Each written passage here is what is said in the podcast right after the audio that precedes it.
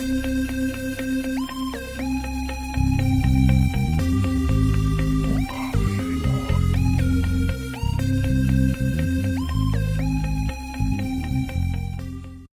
to insistent public demand, isang napakalaki at napakahabang oh my gods. Hello mga ka-stiff next, this is your Kapitana Mimay reporting for duty. At itong yung kapitanang si Grace reporting and juicy. and this is Huwag kang lilingon. The allegedly haunted horror comedy Hugot Quarantine Barangay Podcast. Welcome to another episode of Huwag kang bastos de joke lang. lilingon. So, ano ba, memes? Due to insistent public demand nga. Marami Kasi, nagsasabi na listeners sobrang- at saka even fellow podcasters, di ba? Oo. So, balikan natin ang, naka- ang nakaraan. Mm. balikan natin yung nagkaroon tayo ng episode na Oh my God. Diba? Sobrang unexpectedly feedback. na bumenta siya to everyone. Dahil sobrang madaming natuwa, magkakaroon tayo ng Round 2 tayo ngayon ng oh my gods. mm Pero ito, di ba yung nauna puro gods halos yung diniscuss natin. Ito may mix na siya ng mga ancient personalities aside from gods. So may mga Mm-mm. kings, ganyan, at kung ano-ano pa. Yes. So yun, sana sana ma-enjoy siya like the same way na na-enjoy niyo yung first. Kumain ka ba na lettuce before this episode? Hindi. Ayaw niya. Parang Ayaw niya sa- talaga. Parang magmula nung, ano, hindi pa ako nakakain ng lettuce ulit. Ay, totoo ba? Oo. Shit ako parang maraming beses na. Pero disclaimer, kasi like, hindi naman ako mahilig sa lettuce. Kaya, ah, tama. ku- kumbaga ako, hindi ko naman siya, ano, hindi ko pipiliin. Ay, parang may hugot doon. Kung hindi mo gusto, hindi mo pipiliin, di ba? Correct. Be honest. Charot. So, na. ayun. My God. Simulan na natin ang kwentuhan uli. Tayo manumbalik muli sa ancient times. Nawiwili tayo sa ancient times, no? Oo. Sobra. Mga lumang, mga lumang tao kasi tayo. So, et, eto, meron, ang first story natin ay from Papua New Guinea. O, di ba Papua New Guinea? Akalain mo yun, napadpad tayo doon. This is about the legend of Inuvay Lau or Inuvay Lao. So, yung mga tao daw from Papua New Guinea, meron silang traditional dance na ina-attribute nila sa legend nga of Inuvay Lao. So, si Inuvay Lao, isa siyang local clan leader na, eto, surprise, surprise, meron, ang term nila is a very enormous, ano ba, master of ceremonies. Baton. Oo, baton, correct. Mm, Or ano, disco stick nga. As in, by enormous, para daw siyang ahas na malaki. Pwede kasama traditional dance, di ba? Di disco stick Oo. talaga yan. Oh. Hello, Lady Gaga. So, ano daw to ah? Ah, looks like a snake and could move like a snake. So, imagine niyo na yun. Pagganahin niyo na yung imagination niyo. Tapos, dahil nga sa sobrang haba, meron siyang kapangyarihan na mangjugjugs ng mga tao from a distance. Mm. Plastic man is that you? Kaya nga, inisip ko like, paano from a distance? From a distance, kunyari nakatayo siya sa ano, sa kanto nyo, pwede siyang mong jugjugs dun sa may kapitbahay na may tindahan, ganun level. Ah, oo, kasi parang ang snake eh. So, ano yung abot ng dulo ng snake? Parang nga daw sniper. Hindi ko ma-imagine kasi ano to as in naka-coil. Yun nga, hindi ko alam kung paano niya dinadala. Kung nakapulog, ginagawa niya bang belt? Or ano, shawl, ganun. Pwede ring turban, ganun. Potek. O, oh, diba? So, ano to, parang any... Ay, kaso, paano nga pala kung flaccid? Di ko alam kung... Siguro half the size. Pero still, hello. Para kang may host. Para kang magdidilig ng halaman siguro, gano'n. Parang ganun na nga. Oo, gano'n Meron siya, diba? ano, built-in, built-in na garden hose, ganun. Correct. Or extension cord, ganun. Tapos, ang ginagawa daw niya, ah, yung medyo ninja moves kasi to si Inovailaw, ang gagawin niya, magkakat daw siya ng, ng butas sa mga walls ng mga bahay. Tapos doon niya isi-slither yung ano niya, yung malaahas niyang ano nga, Garden disco hose. stick. O garden hose. Correct. Bagay nga yung garden, Garden hose. Tapos, syempre, pagpasok ng garden hose, Indoor gardening to. Oo, magdidilig na siya. Potek. It's time to water the plants. so, yung mga babae, magugulan pang. Ito yung description ng article ah.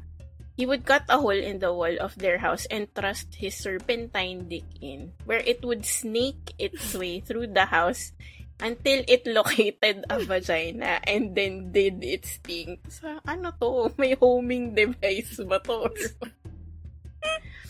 Tapos, syempre, wala siyang pinipili kahit may asawa, may jowa, may whatever. Basta ang point is may Basta, papasukan siya. Oo.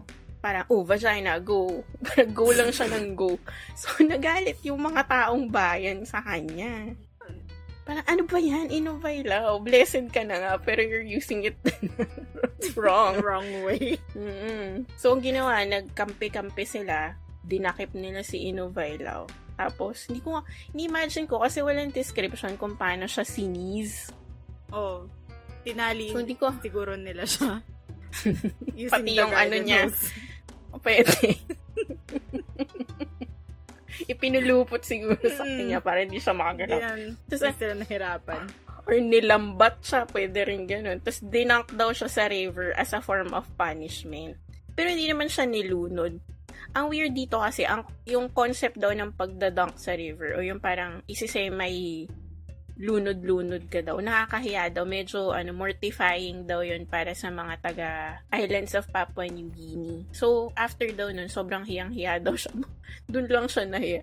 Sobrang hiyang-hiya daw siya sa ginawa niya. So, ginawa niya, tumayo siya dun sa tapat ng bahay nila. Tapos may hawak siyang palakol. Tapos chinap niya yung dick niya. Chinap niya yung kanyang Vlad the Impaler. Literal na impaler talaga. Oo, impaler talaga. So, so pagka-chop niya, magically daw, pagbagsak, naging bato. What? Oo. Naging bato siya. Tapos hindi pa siya nakontento. Siguro sobrang ashamed siya sa pinagagawa niya. Sinap-chop pa daw niya into small pieces. Parang, siguro naging emotional siya. So yun, curious ako malaman kung ano tong tinatawag na traditional dance. Sabi daw, mortified, he chopped his own dick and spread it in the forest. Tapos ito pa, before pa daw naging bato, nag-wriggle daw muna na parang snake. Ay, ito, may na-miss out akong detail. Ang gagawin pala niya, mahilig siya mag-sneak. Mag-sneak, ba sa mga bahay. Oo. Kunyari na, eh, may babae doon sa bahay, hindi tulog, nakatayo. Ang gagawin daw nung ano niya, nung gardening hose niya, hahampasin niya sa likod yung... Ikaw. hampasin niya doon ng malakas sa likod yung babae. Pak! So, syempre, mapapasubsob yung babae. Tapos, dun siya a-attack. Diba, anak ng tokong bastos yung rapist, diba? Parang, what the hell? So, Grabe deserve naman. niya lang talaga na putulin niya yung... Pero sobrang weird. Sobrang weird. At ano yun ah, ano lang niya to ah, land tactics niya lang to. Pag nasa tubig daw siya. So, kunyari daw yung, yung mga babae daw nangungulik. Alam mo yun, nagpo-frolic sila sa Oo. water niya, niya, niya, niya, ganyan, MTV. Naglalaba. Oh, Naglalaba, sa batis. or, or yung mga dainty na nangungulik ng seashells, ganyan yung pag ganun sila. Ganun din, aataka siya sa likod para daw il sa tubig. Pak, pak, pak. Tapos, hampasin niya uli sa likod. Pak! Tapos yun, diretso attack uli siya. Grabe. Hindi pa Ano na kontento talaga na nakit pa eh, no? Oo, nananakit pa talaga siya. Ang hindi ko maintindihan, bakit nila sineselebrate tong hinayupak na to? Na, Oo nga. Bakit Oo. merong dance na, ano? Oo. At legend siya. Kasi nga Eh, naman daw, local sila leader. Pero hindi, dapat dapat yung mga ganito, inaano eh, kinokondem talaga eh, Wala pa silang ano concept nun ng ng sexual harassment. assault at Oo, harassment. totoo. Ay, Grabe. Tinalo niya si ano, Priapo, si ano natin, Oo. si Tripod. Wala, walang binatbat dito yun. Ito, pwede ka pa niyang paghainan ng pagkain. eh. Parang order namin. Patong mo lang dun sa dulo, tapos iwa-wind-wind dyan. Oh, eto na, ganun. Inisip ko paano siya natutulog. nakapatong. Sa katawan. Ang bigat. Nasa tabi niya. Pwede. Pwede niya pang yaka. Pwede niyang gawing ano, bolster, Hotdog. yung hotdog. Pag nalulungkot siya sa gabi. Aray ko. Aray ko, di ba? Oh. Eh, paano yun? Wala na. Di lonely na siya. Wala na siya hotdog. Oo. Naging bato pa. Bakit ganon?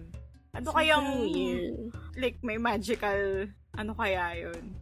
Background. Wala, wala, wala, as in, wala siyang explanation kung bakit siya binayaan ng ganong garden hose. Di ba? Na parang, why? Is it common? Ganun biglang, is it common? for ano? For Curse people to? in Or... Papua New Guinea. Pero parang hindi siya curse sa kanya. Oo, pero, gets? So imagine mo, nagbubutas pa siya ng mga walls ng mga bahay. Parang ewan. Ang, ano, kasi nakokontrol niya. Oo, at Kasi di ba, nakakontrol niya. Pag, na, pag nakapasok na sa loob ng bahay, like, may homing device nga, sabi mo. Saka mga hampas pa ng likod. Huwag ka. Exactly!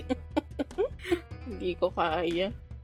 Grabe, ang lakas naman nual niyan. Kaya makahampas ng likod. Likod. Tipong, wapak! Gaganon si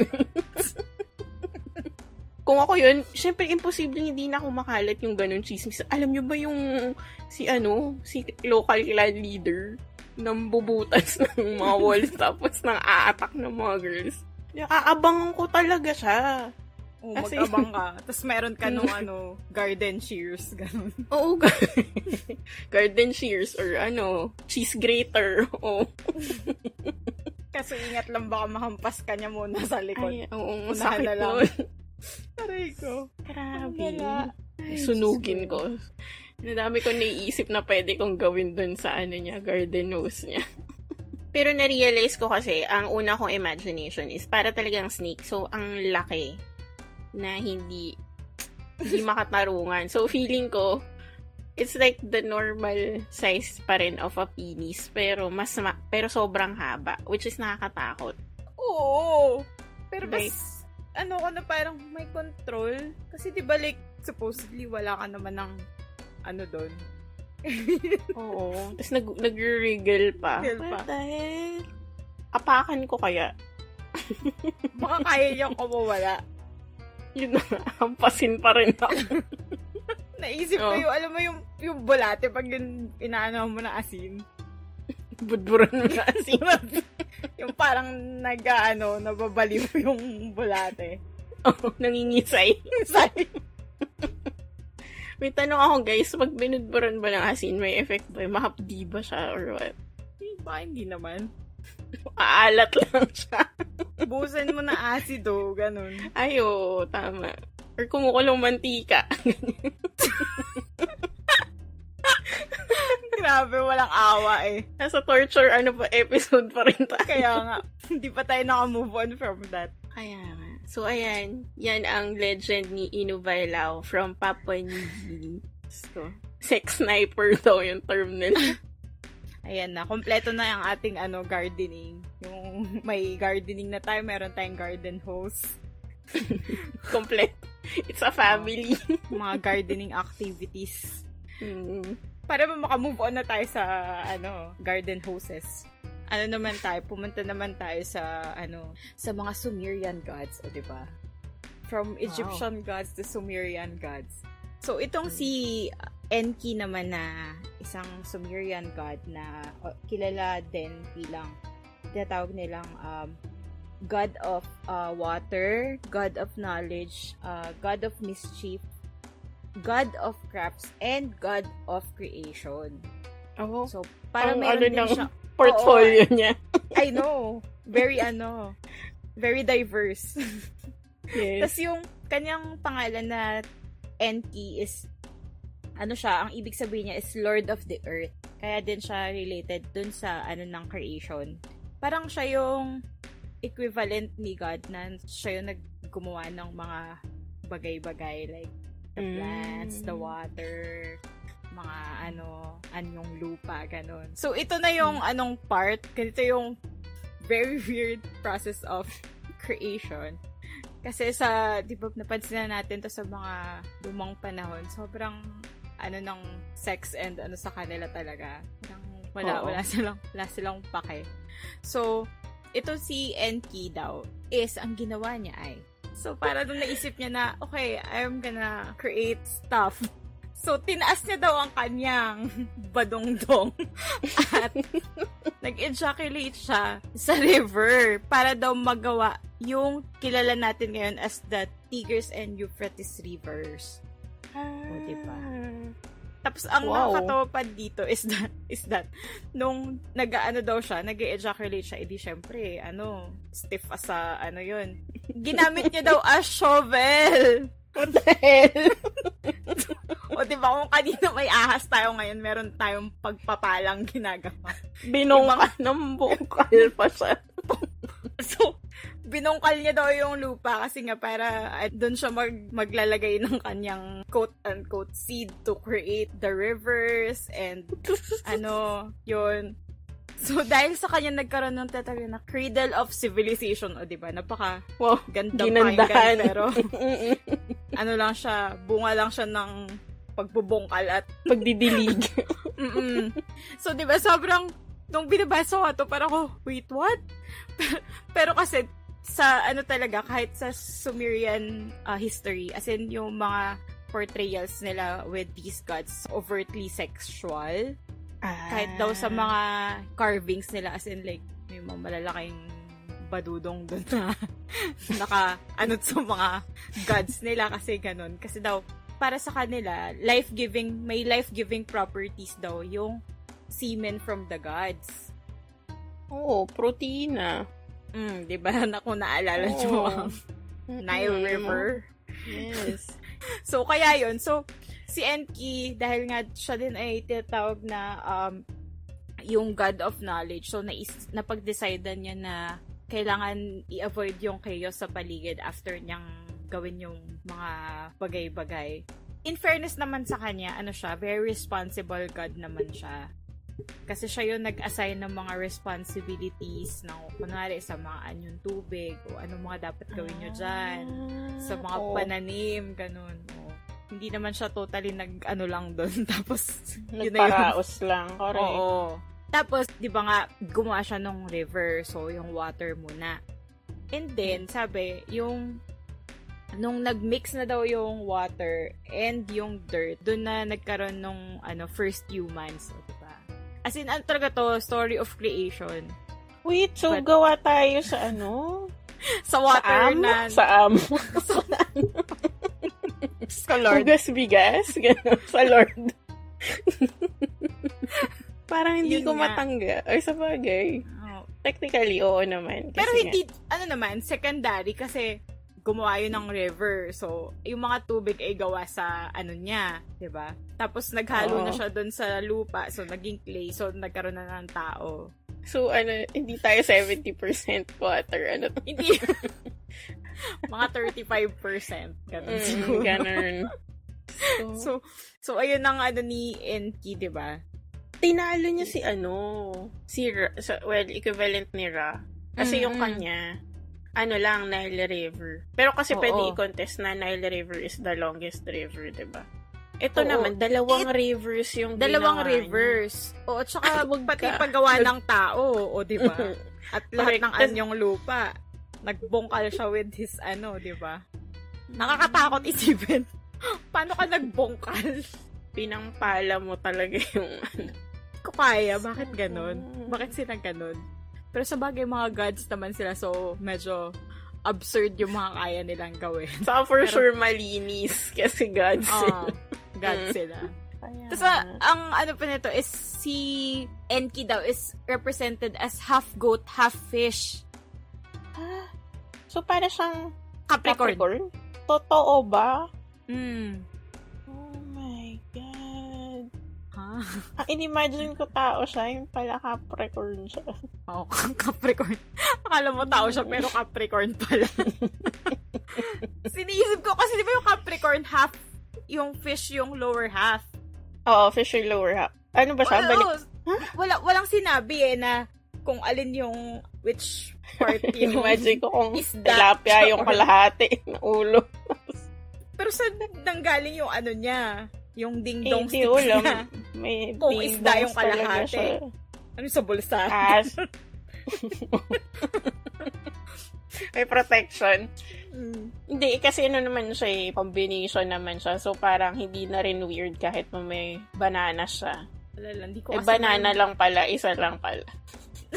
may inisip ko dalawa. Kasi dalawa yung tigris sa inyo. Tig isa. Oo. Pero di ba, hindi ko kasi ma-imagine yung nasa utak ko na yung ano nung Capricorn, tapos isda yung kalahati. So, para siyang mermaid, di ba? inisip ko paano siya tumatayo. Hindi, naka ano, naka-fold Hindi. yung tail. Hindi, well, kung kaya naman niya ipangbungkal yung ano niya, malamang Oo, yun na rin yung pangtayo. Mat malakas yung ano niya, lower bodies. Yes. yung core niya, besh. Core niya. Mm. So, para sa mga nasad na possible tayong gawa sa ano, um, ay, este, sa semen. So, eto, para naman ma, maano, yung nababagabag yung loob. Semen contains, ito ah, totoo to, hindi to steer. Semen contains citric acid, free amino acids, fructose, enzymes, prostaglandin, o, di ba, potassium, protein, and zinc. O, di ba? Centrum Fortified. ito. Mm-mm, fortified siya. Not bad. Pwede na, pwede na. Oo, may nutritional value siya, guys. Ay, Diyos ko. Napagod ako simula pa lang. Pero medyo ano naman tayo, medyo to-tone down naman tayo sa some Mm. parts. Correct, correct. Ready na ba kayo sa pangatlo? Baka nam, ito ka, baka kasi sabihin nyo na puro na lang yung ano, binibida namin eh yung mga bananas in pajamas. Bibigyan naman natin ng spotlight syempre yung ating mga ano, girly bits. girly bits talaga. Ang third kwento naman is all about, gulat kayo, The Wandering Vaginas. Parang pangalan ng banda. Pero kasi ito, nagsimula ito sa Mehinako mythology. Mehinako mythology comes from the Amazons. Hmm. Ito ang ganda aralin ng sexuality and sexual practices ng Amazons. Actually, may isang buong libro na, grabe, nakagawa sila ng buong libro talking lang about yung sexual nature and practices ng mga Am- Amazons or Amazonians. So, pag sinabi daw kasi, kunyari, ang ang default sentence is, I'm thirsty. Sa mga mehinako, ang term nila is, my tongue is hurting. okay. Parang ano, they, they give em- emphasis on eating. Eating yung term eh, or devouring. So, ganun ka descriptive. Kunyari, yun, I'm thirsty. Sabihin nila, my tongue is hurting. Pag sinabi namang, I'm horny, ang correct sentence daw is, my genitals are hungry. Parang nakakatakot. mm So, para sa kanila, tinitreat talaga nila yung sex nila, yung organs nila, as if kumakain sila. Like, a second mouth. Pero yun, um, so eto, punta tayo sa mga wandering vaginas nga. Mamalalaman kung bakit siya sinabing wandering vaginas. So, yung mga girly bits daw nun, pinaniniwalaan ng mga taga-Amazon na yung mga punani daw natin, kayang parang transformers. Kaya nila mag Punani activate. Oh, or ano, let's vaulting, ganun. Kaya nila mag-detach. Okay. Kaya nila mag-detach from yung mga katawan ng mga babae. Tapos, ang gagawin nila, maglalakad sila in the middle of the night. Tapos, maghahanap sila ng ano, pagkain. As in, pagkain ng tao. May legend daw na may isang Amazon na nagngangalang si Tukwi. Ah, medyo ano daw, may personalities kasi yung mga vaginas for them. yung Okay. mga punanis. O, para silang tao na may kanya-kanya silang personality. So, may malandi, may matakaw, May o naman maland- ganyan, may, may mga distinct. Parang, wow, hindi ba default na malalandi yung punani? Pero anyway, ano siya, may isang medyo pilya. Oo, parang mischievous na, na punani. So, ano daw siya, nag-sneak siya sa isang bahay. Tapos, may nakita siyang isang bo- bowl daw na may takip. na it turns out soup yung laman. So, dahan-dahan daw tinulak ng punani yung, yung takip. Tapos, hinigop niya yung sabaw. Okay. Tapos, nagising yung may-ari nung, nung bahay, agay. Nung una hmm. niya daw tingin, akala niya palaka. Nakakaloka. Pero sabi ko, okay, may, pwede, pwede, pwede actually. Naman, pwede, pwede, pwede. Tapos sabi niya, hinayaan niya, pero na-realize niya na no, this is not a frog. So, nung lumapit siya, nakita niya, ayun na nga yung punani ni Tokoy na hinihigop yung sabaw, hinatirang sabaw. so, ang ginawa niya, kumuha siya ng torch. Okay. Tapos, brinand, brinand niya yung punani. As in, inano niya, pinaso niya. So, oh, syempre, oh. nag-react, nagtatakbo yung kawawang vajayjay. Oh. Tapos, nag-reattach siya dun sa ano niya, sa owner niya. Pagising ng owner niya, syempre, hapdi-hapdi kasi nasunog. Oo, oo, oo.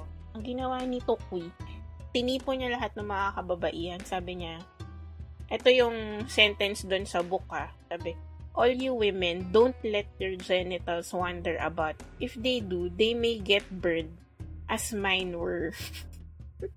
diba, kaloka? So, sabi pa nila noon na every time daw may mawawalang mga pagkain or treat sa mga bahay ng mga tao, mm-hmm. instantly biniblame nila sa mga wandering vaginas.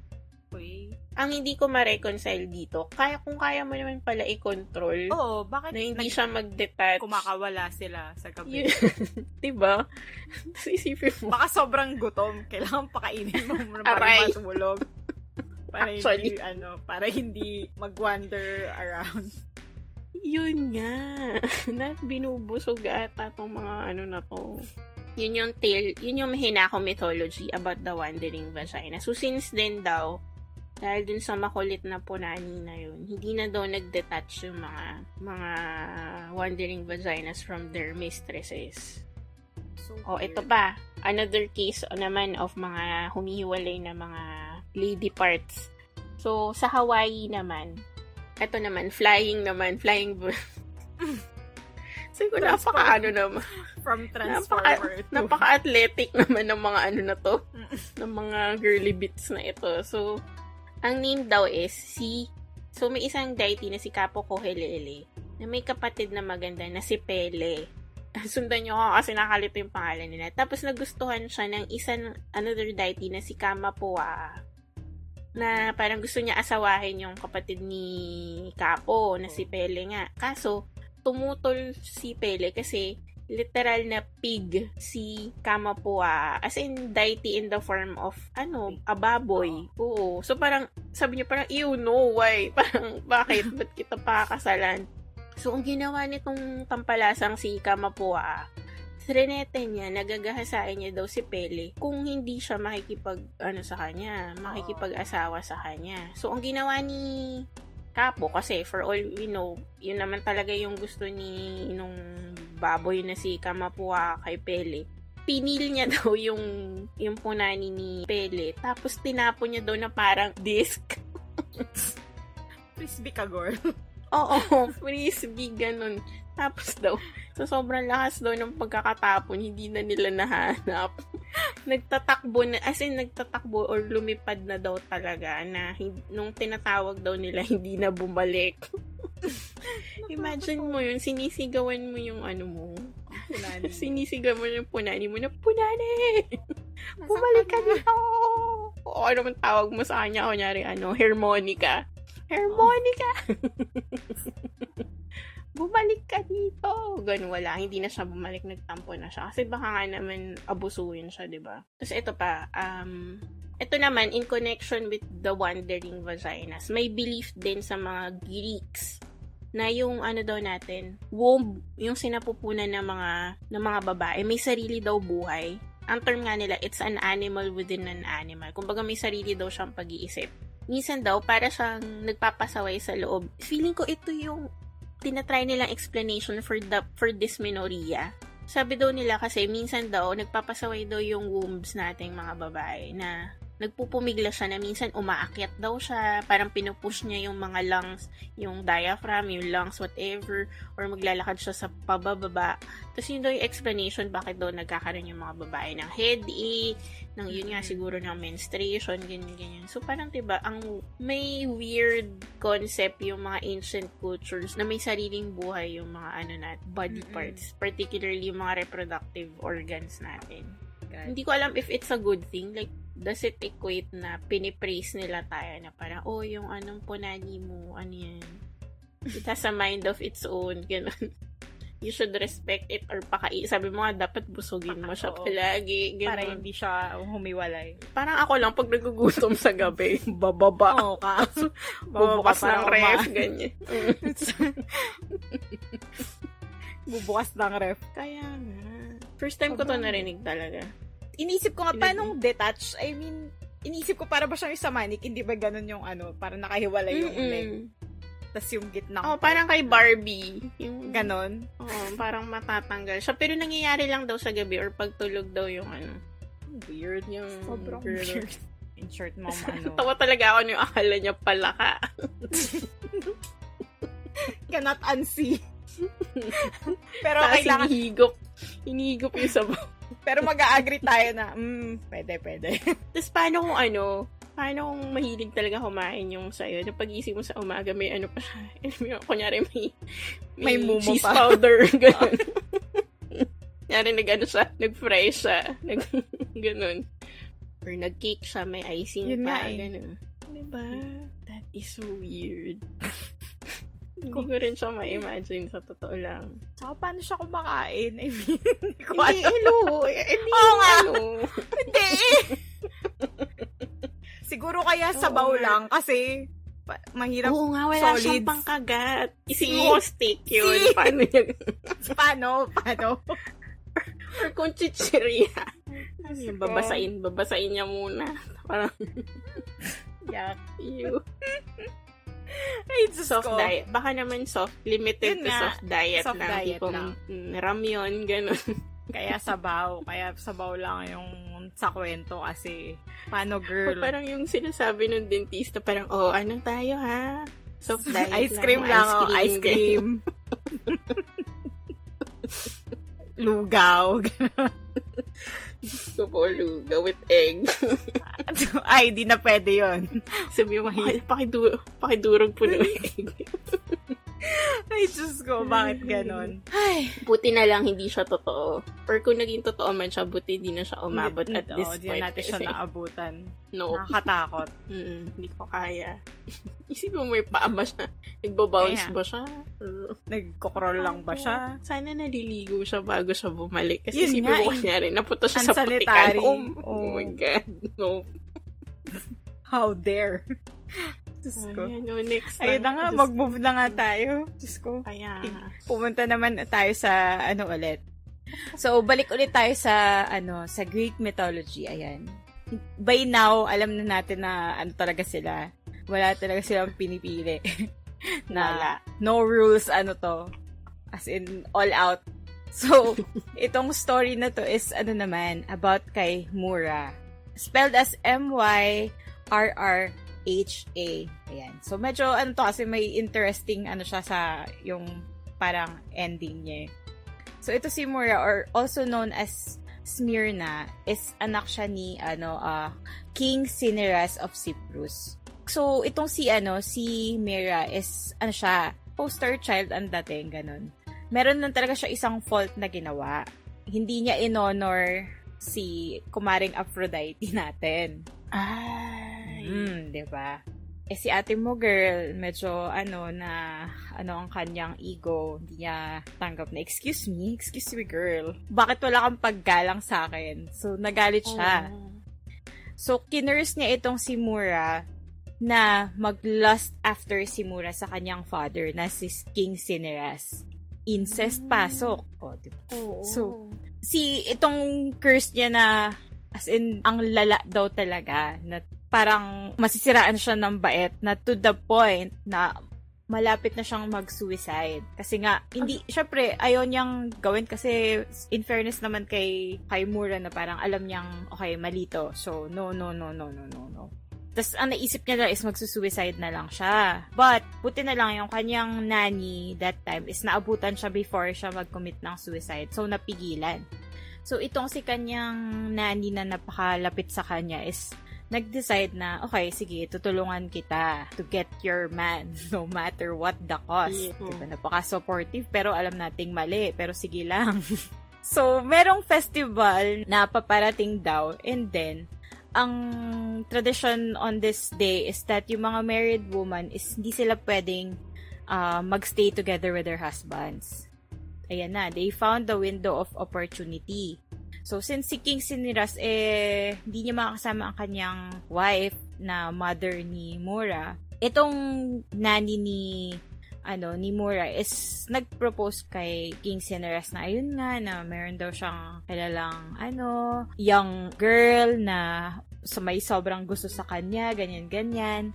So itong hmm. si King Siniras namang malandi malandutay eh. Parang okay sige pakilala mo ganyan ganyan hindi nagkakilala sila sa festival eh medyo na tipsy-tipsy ang mga katauhan. Ala. So ito na, okay. Ang ending is si King Cineras and si Mura is they slept together. At ito pa ha, they swe- they slept together for 12 straight nights. What the hell? Pero hindi niya na-realize na, hello sir, this is Wala. your daughter. Kaya diba? Pero kasi daw, As in, like, gabi-gabi daw silang, ano, nagiinom, lasingan. Kaya, as in, walang, ano to, mindless, ano to, affair. Parang so, mga robots 12 days. I know, right? 12, 12 straight nights? Kamusta? Wala so, man ng pillow talk na, ano ka ba? anak ka ba nino? Wala. Hindi mo na sila umabot doon. Wala talaga. Hmm. So, nung dumating na ang araw na, na yun nga, itong si King Cineras, eh, nagising siya bigla one morning na, ano, as in, sober siya. So, parang, oh my God, nakita niya na, halaka, this is my daughter. Yari tayo dyan. Wow, too late. So, oo, pero sa ano niya na parang, okay, this is wrong. So, I will mend this by killing my daughter. O, di ba? Ang nangyari, dapat papatayin niya si Mura, but she managed to escape. Mm. Tapos, as in, yung chase daw nila is nag-last for nine months. Tapos, si Mura is pumunta siya ng Arabia. Tapos nung parang di niya na kayang, ano, di niya na kayang tumakbo at parang pagod na siya sa, oh, pagod na si ate mo girl. Ano siya, as in, nag-pray siya sa mga gods na parang, yun nga na, um, patawarin siya kasi, ano, parang di niya na, di niya na kaya yung torment ng paghabol sa kanya ng father niya para patayin siya. Oo. So, yung winish niya is, sana maging invisible siya or at least like mag-change siya ng form yung body niya mag Oo. magbago para hindi siya mahanap. So, ang nangyari sa kanya, mm. ayun, na naawa ang mga Olympian gods on her. And nagi siyang ang kilala natin ngayon na as Mir. The Mir 3. Ah. Yes. So, naging puno si ate mo, girl. At namunga. Charot. oh, truth. Totoo yan. Kasi, Ikaw ba naman 12 days, di ka mamung. Totoo. So, nine months later nung kanyang pagiging babaeng halaman, babaeng puno, nanganak siya. O, di ba? Parang, ha? Paano Ay, nanganak talaga siya. Nanganak siya. Pero ang nangyari is hindi talaga, hindi yung parang normal na panganganak. Is, meron daw kasing isang... Puno. meron daw kasing isang baboy ramo na ano, natamaan niya yung puno and then nag-crack yung bark yung katawan ng puno, parang yun yung chan niya. So, nag-split Oo. in half, and then, ayun na nga, may baby na lumabas. Kasi ba? Oo. Kasi nabuntis na siya that time na napagjugjug siya for 12 straight nights ng kanya ano sa kanyang mga father. Greek gods na to. Hindi naman Ay. inilabas na lang yung bata. Nilagay pa to sa loob ng puno. I know, right? So, inisip ko, paano kaya siya nabuhay doon? Tapos, ayun. So, itong si baby na nanggaling sa puno ay ang ating, ano na, na si Adonis. O, di ba? Na, Ah, oh my God! Hindi ko alam. yes. So, si Adonis ay product of incest. Oo. Turns out. Turns Ah. out. Pero Siya gwapo ay- siya. Oo. Baka naman At gwapo yung sa puno. ano niya. Oh. Pero natawa nga ako kasi may nakita akong yung mga painting na ano, yung bark ng puno, medyo mukhang tao. Tapos yun nga, nanggaling yung baby dun sa gitna nung... Alam mo yung pag nagdodrawing ka ng puno, tapos ilalagay mo ng bilog sa sa Oo, katawan. yung may butas sa gitna. Oo. Parang ganun. Tapos doon nanggaling yung baby. So, kapag sinasabi nating, ano, gusto, gusto ko nalang maging halaman, ayun. Gusto ko nalang maging Malimamura ka ng Adonis. wow. Ay, Diyos Ano ko. ka talaga pag Greek mythology talaga ibang level ng kaanuhan. Sobra. Wala talaga silang ano. Pero grabe naman 12 days. I know, right? Tapos wala, hindi man lang niya na namalaya na, ano? Third day pa nga, or second day pa nga, sabi mo, maligo ka nga. Parang ganun. Kasi iinuman pa kayo. Dahil, walang ganun-ganun sa kanila. Walang ganun Mars. Walang ganun dito Mars. Walang ganun dito Mars. Mura. Murs. Correct. Si Aphrodite pa yung may gawa. Si ate mo girl talaga eh, no? Mga vengeful gods din talaga sila. So, ito, lumipat naman tayo sa Mayan religion and, oh tama, actually, Mayan religion. So, may isang tinatawag na Mayan deity and folk saint mm na ang pangalan ay Maximon. Okay. Maximon. Parang Pokemon lang, di ba? Mm-mm. So, ito si Maximon. Medyo weird to, magugulat kayo. Kasi saint siya. Considered siya as a saint. Pero saint siya of um, health, crops, marriage, business, death, and yung pinaka weird dito, paglalasing Okay.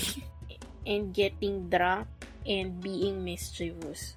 So, sabi naman kasi nila, parang niresearch ko talaga, paano, paano nakapasa na naging saint ito? Ang Mm-mm. term daw kasi is religious syncretism. So, by religious syncretism, it's a combination na of known belief, yung widely accepted. So, I, I guess in this case, Christianity, combined with a lesser known belief or unrelated tradition like polytheism na minsan naman sa polytheism hindi naman lahat ng gods within that circle is accepted na good kunyari um honesty, God of being kind, ganyan, ganyan. So, pwedeng Mm-mm. mahalong God of, ano nga, um, sexual favors, or in this case nga, paglalasing, ganyan. So, sabi nila, siya daw ay representative of both light and dark, and isa rin siyang trickster. Ito rin, patron saint siya of womanizers and couples na mahilig makiapid, or siguro yung mga nasa in an open relationship. Ang kwento daw kasi nito, nag-exist daw talaga si, as a person tong si Maxi, Maximon according to legends, di ba? Isa daw siyang elder na pinagkakatiwalaan ng mga fisherman doon sa community nila na pag umaalis kasi yung mga fishermen, nawawala sila ng matagal. Siguro parang buhay seaman, ganyan, ganyan. Mm-mm-mm. So, pinagkakatiwala nila kay Simon nga or Maximon, yung mga asawa nila. Parang, oh, pakibantayan yung asawa ko. Make sure na hindi siya makikiapid. Or walang, walang maliligaw sa kanya at sasagutin niya, mga ganyan. Basically, to protect their dignity.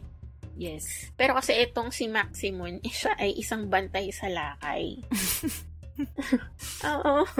So, ang ginawa niya, nag, nagdi-disguise siya siguro as paramours or yung mga husbands ng mga naiiwang kababaihan sa gabi. Oo. Tapos, papakita siya. Tapos, makikipag do siya dun sa mga babae. At successful siya kasi na-do niya lahat. Oh my God. Mm-mm. Maximon disguised himself and slept with all the women. So, ang ginawa daw, pinunish daw siya. Parang si ano din, parang yung una nating kwento, Mm-mm. na, Si, oh, supposedly elder ka, pero ginanon mo yung taong Oo. bayan. So, nagalit yung mga tao. Ginawa daw, pinunish siya, as in tinurture siya. Tunis, Oo. yung mga shamans daw, tunis yung head niya, brinik yung legs niya para daw magtanda siya. Tapos, ang weird nito, nagtanda daw siya, natutunan niya daw yung lesson niya. So, he was reincarnated and from then on, ginard niya na daw yung townspeople from evil. Kaya siya naging saint. Mm. May ano naman pala, redemption arc. Oo, pero hello, parang kung mariredeem ka for that sin, tapos magiging saint ka pa, parang, ah, napakaswerte mo naman. diba? Kaya nga, ikaw na. Kaya nga. Tapos ano ah, pag nag-search kayo, pag nag-google kayo, it's Maximum is actually revered pa rin in many places in Guatemala. Mm-mm. So may may existing temple siya sa New York, California, and Florida. Tapos Okay. kita niyo yung itsura niya, para siyang carved, parang maliit na. Actually, mukha siyang si Kokoy. si Kokoy. Sorry ah. Kokoy na nakasuit. Parang, Tapos, ino-offer, mm Tapos, mga ino-offer sa kanya, yung mga, ito daw yung mga favorites niya, tobacco, syempre liquor, money, at saka yung favorite niya daw pagkain, tortillos. Hindi yung tortillos na Jack and Jill. Jack- Yun yun- yung, yun yung pumasok sa isip ko. eh. yung legit na tortilla from, ano, from Mexico. Oo. Yun Ito daw. nakita ko na nga. Mukha nga Kita mo? ano. Oo. Mukha siya si Kokay, di ba? Tapos dinadamitan siya ng sunglasses, ng Oo, bandana. hat. Parang ano talaga, playboy na eh. So weird. Diba? At ano, inaano siya, ino-offeran siya ng mga tao. Like, dinadasalan talaga siya. Oo. Isipin mo yung kunyari womanizer ka, dadasalan mo si si Maximo na parang sana po makaano ko ngayon, makailang conquest ako today. Pero ano ah, just to clarify, hindi siya like accepted saint under the Catholic, Oo. Catholic religion. Kumbaga, ang term na nga sa kanya is an effigy or a Oo. image. Pero dun sa believers niya, syempre saint siya. Oo. Oh, may mga Tas- flowers, oh. Oo nga, ito ang sabi pa nila, parang he represents daw the resilience of Mayan people in the light of their Ano ba? struggles against oppression and a symbol of hope and transformation. Oh. Totoo ba? Matapos mong ibantay sa laka yung mga asawa ng mga... Ano daw, binigyan siya ng second chance. Moving on to our next ano naman, balik ulit tayo sa ano, Greek mythology ulit tayo. So, Oo. ito naman, ano ulit, another case of incest, pero ito sobrang sangay-sangay na nung inaaral ko siya, sumakat yung ulo ko at na- ano pa ako, nag-check pa ako ng kanilang family tree. Yung mga Greek gods natin. So, nag-start is uh, yung god na si Chaos na he created five gods and goddesses na si Gaia or Gaia, si Tartarus, um, the underworld god, si Erebus, uh, Night, and Eros. So, yun yung, ano, so, so itong si Gaia, nagkaroon siya ng anak na lalaki na si Uranus. Uranus. Hmm. Hmm. Tapos, anak niya to, 'di ba? Klaro tayo doon.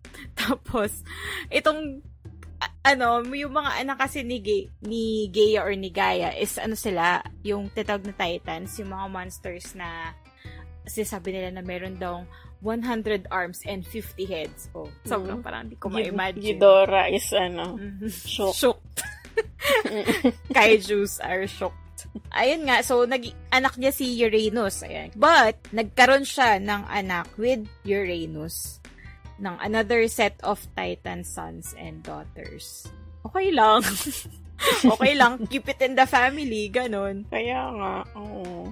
Oo. Tapos, ana, ang ano pa nito is that si Uranus daw sabi is ano siya um ayaw niya ng mga titans o di ba ayaw niya ng sarili niyang ano kadugo so tinry niya daw i-shove back yung mga titans inside ano Gaia. Pero syempre ayaw ni Gaia nun kasi gusto niya sige mag-anak tayo para dumami. So nagkaroon sila ng six sons and six daughters. Ano nang Ano nangyayari? tapos dito napapasok si Cronus and si Rhea. Kung naalala nyo, si Cronus yung father ni, ano, Venus. Yung pinutol niya ang anak ni kanyang father Uranus. Oh, ito na nga. Oo, di ba? Yan yun. So, ayan na, nagkadugtong-dugtong na. So, itong si Cronus at ang kanyang kapatid na si Rhea is nagkaroon din ng, ano, sila din ang nagjugjugan. At naging anak nila sila Hestia, si Zeus, si Demeter, si Hades, si Hera, and si Poseidon. As in, sangay-sangay ito ng Ito. incest. Incest party talaga tong naganap nung mga panahong yun. ang Family, lala, Ano to, affair. Oo, Literal. family affair talaga literal. Kasi doon sa 12 nila silang magkakapatid, ilan ba parang apat ata sa kanila yung nagkaroon ng incestual ano. tas the rest, in fairness naman sa kanila, eh, hindi naman sila pumatol doon. pero, pero ang, ang ano naman to, ang catch nito is anak ni Cronus and ni Rhea si Sus, di ba?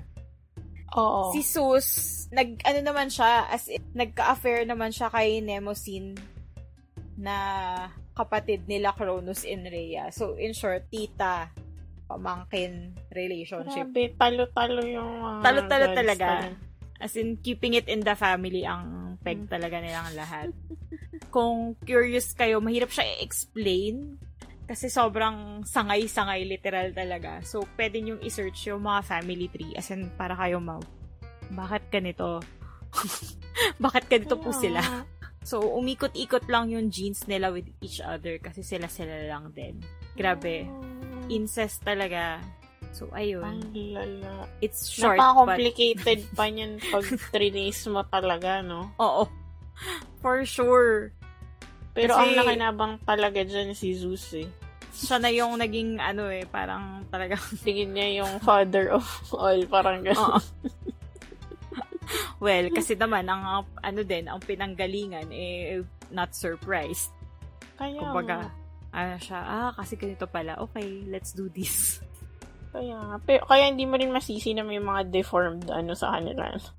Pero in fairness naman sa mga lower, ano na, parang naging, syempre, hello, sus. And si, ang Oo, nakalagay nga oo. dun sa family tree is um, si Sus and nung si Nemosin is ang mga anak nila is yung mga muses. Correct, Gan- oo. Mga muses nga, ang gaganda. Gandang lahi lang kayo, ganun. Tita, Oo. tsaka Diyos ko. Oh, kala niya tapos na tayo sa Greek gods. Hindi. so, yung next kwento naman natin is ano to? Ito yung very literal na metal life ni Hephaestus or Vulcan in Roman mythology. Kasi Hephaestus is the son of Hera and Zeus. In some stories, sinasabi na, ano daw siya, product daw siya of parthenogenesis. Pag sinabing parthenogenesis, wala, parang putok sa buo. Para, tama ba yung term? Yung nanggaling lang siya sa... Niluwa lang ng Oo, bulkan. Oo, oo, sabi ni Hera, ay gusto ko na anak ko. Ayan, unfertilized egg cell. Tapos biglang, boom, may Festus na.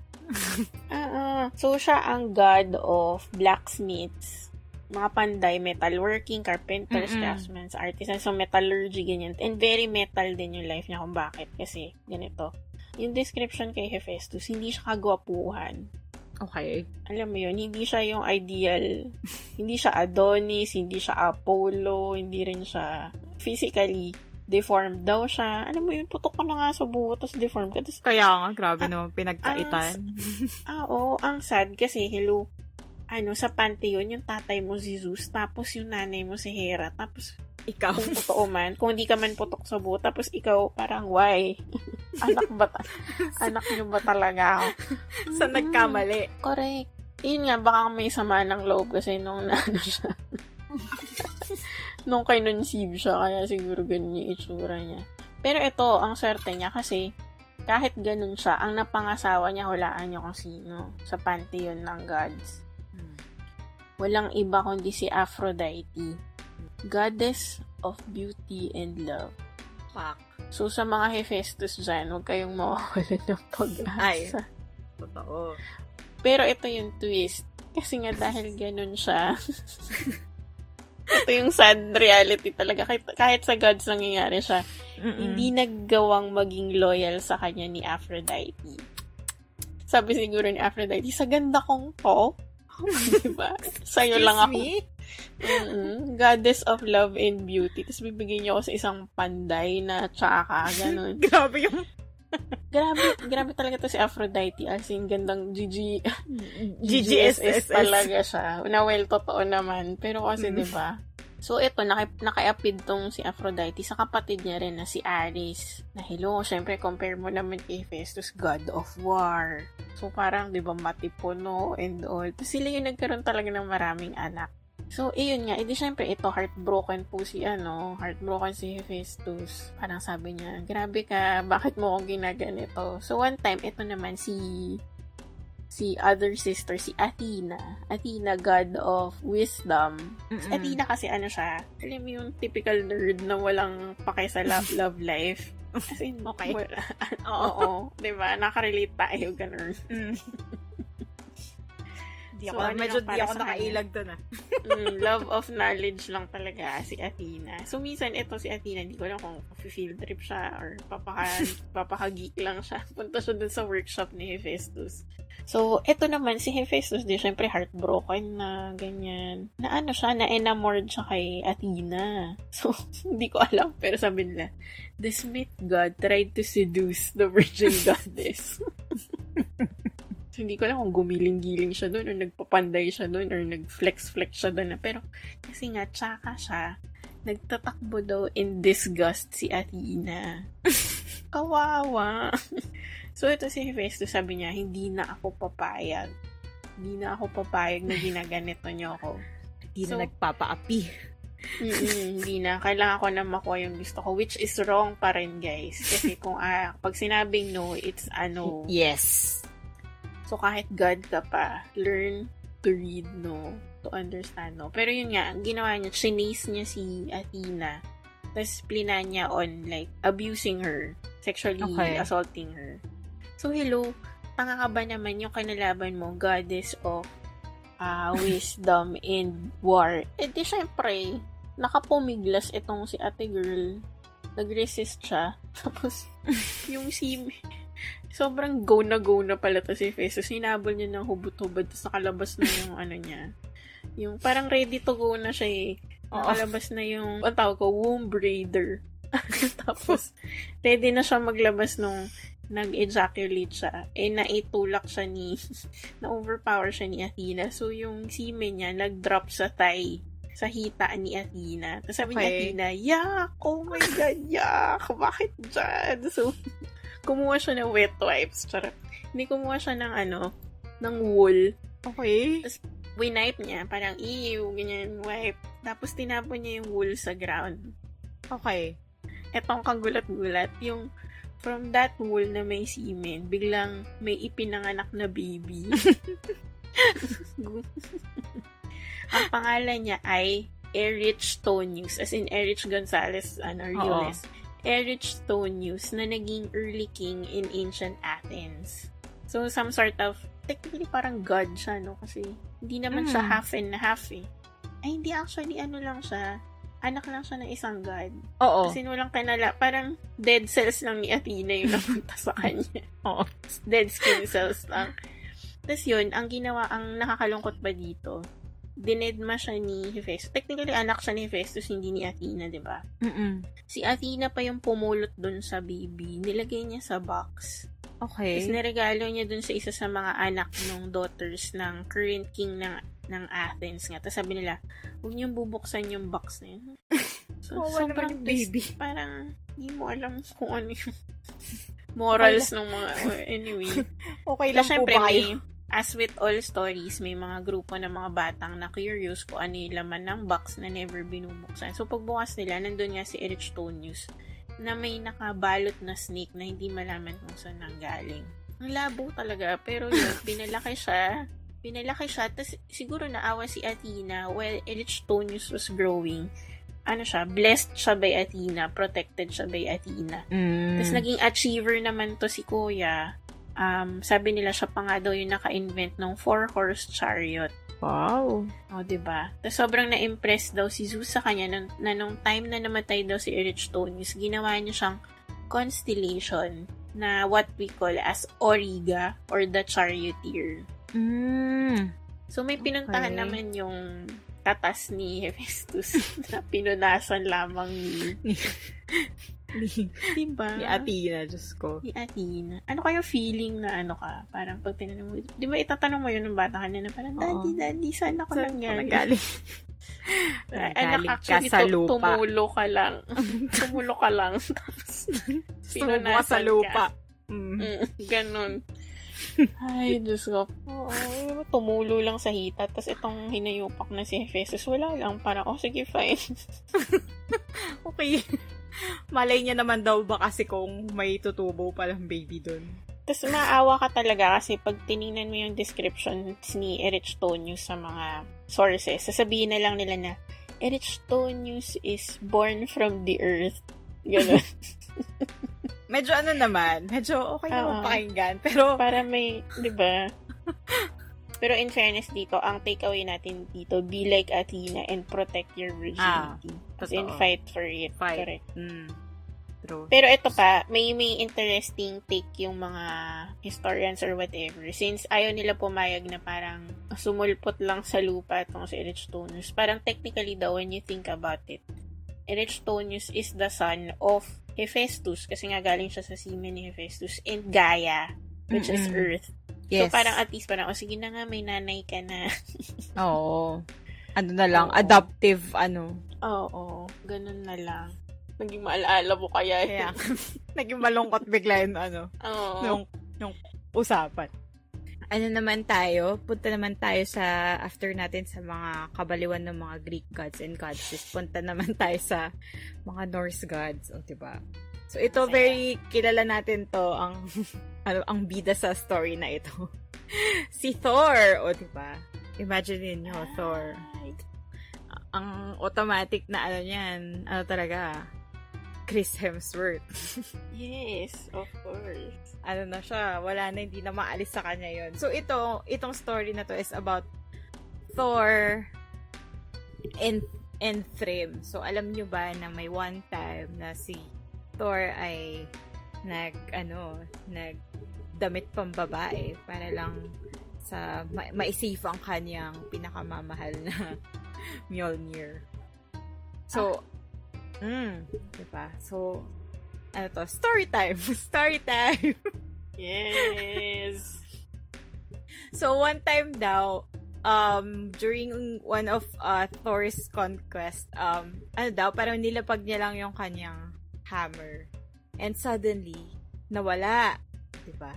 Parang, oh my God, eh, alam nyo naman si si Thor kapag hindi kasama ang kanyang pinakamamahal na hammer ay, Diyos ko, ano na, ano na nangyayari. So, apparently, yung kanyang hammer pala ay na, nakuha ng isang giant na si Thrym ang pangalan. Ah, dinala niya to pabalik sa Jotunheim. And then, Oo. tinago niya. So, sinave keep niya doon para hindi makuha ni Thor. So, back to Asgard, hindi naghahanap na sila kung nasan ang kanyang hammer na nawawala. Pasok Loki. so, so, si Loki and si Thor is parang nag-uusap sila na, okay, hanapin. And pumunta si Loki sa Jotunheim para magtanong kasi baka may mga giants nga na nakakuha ng hammer or what. And then, to cut the long story short is that pumunta si Loki ng Jotunheim tapos nalaman niya na kay Thrym yung hammer and then balik siya sa Asgard to report back na okay, tama, nandun nga. But, hindi daw ibibigay ni Thrym yung hammer unless i-offer nila si Freya to him para maging wife niya. So, parang sabi ni Thor, okay, sige, Freya, mag-ano ka na doon, magbihis ka na ng pangkasal. Iaalay ka na namin, o, diba? Si Thor, ano din eh, tampalasan din eh. walang, walang pakialam, diba? Ano lang, sige lang, para sa kanyang pinakamamahal na Mjolnir. So, na, si, ano, strong independent woman Freya girl mo eh nagalit parang excuse me Oh. hindi pwede to. Surprisingly, si Thor eh, napa, okay, chill. So, gawa tayo ng paraan. Fine, hindi ka na namin i-offer. So, ang naging suggestion ni, ni ano, ni Heimdall daw is, yun nga, since nakikita niya yung future, 'di ba So, sabi niya na ang Oo. way lang daw to, for them to get it, is for Thor to dress up as a bride. At siya yung iaalay dun sa kay ano kay Trim. So tas idi ayun na ah, inayusan na si Thor so isipin niyo, o di ba? Thor in a wedding dress. Mm. Tas si Wow. Loki ang kanyang ano bridesmaid. Ba- bakit ang lakas maka-fanfiction na to? Kaya nga sabi ko, hmm, parang ano ba to? E- EU, ano ba to? Pumunta na sila sa Jotunheim using uh, chariot. So, nakita na sila ni Trim na paparating. Tapos, nagpahanda na siya ng, ano, ng, as in, feast and granding pakain. Kasi, ayan na, ayan na yung hinihingi niyang mapapangasawa niya. Ang nakakatawa ito is that, ayun nga, nag, nag, ano sila, nagse-celebrate na sila, ganyan. Si Thor daw is, ano, as in, nakapang damit wedding, pero grabe daw as in kumain siya ng isang buong ox. Gutom ka. Tapos, sabi daw ni Loki kay Thrym na ano daw, as in, excited lang daw sobra si, ano, Freya, quote-unquote Freya. Pero si Thor talaga na mapangasawa siya, kaya hindi siya kumain Oo. ng seven days. So, di ba? Kaya ganun siya kalakas kumain. Nagpatay gutom talaga siya doon. So, dahil, dahil doon, parang si Trim is parang naano siya na, oh, parang gusto niya ako mapangasawa, ganun, ganun. Wow. Hindi mo diba? natakot na kayang kumain ng isang buong baka I know. Ewan ko ba, priorities ng people. So, ayun na nga, mm. nung nangyari na yung, tapos na yung kainan nila. So, si, si Thrym is that, kinuha niya na yung hammer. Kasi nga parang, okay, ready to, ano na to, for ceremony. Kasi gusto niya na mapang, mapa, mapangasawa si Freya, di ba? So, nung nilapag niya yung hammer, ayun na, na, ah. ano na siya, na surprise na siya. Surprise mofos. Surprise bitches. Oh. oh na-massacre lahat ng giants sa Yutonar dahil doon. So, isipin nyo. Tapos, meron pa nakakatawa kasi merong parang description na sobrang na-please daw si Thrym kasi nakita niya na si Thor in a wedding dress. Kasi sobrang isipin niya, laki ng katawan, ganun. So, as in like, oo. bulk up bride to. Ganon. Nagnasa pa siya kay Oo. Thor. Just Oo. As a giant, di ba? Kasi, syempre, giant siya, tapos laki ng katawan. Na-massacre lang silang lahat. Busog pa si Thor. Na-imagine ko actually si Chris Hemsworth na ginagawa tong lahat. Exactly. Ako din. Diba? Nung, nung, nung, nung binabasa ko siya, parang automatically, shocks, Chris Hemsworth in my mental picture. Sa wedding tas, dress. Oh, tapos si Loki, isipin mo, naka pang bridesmaid.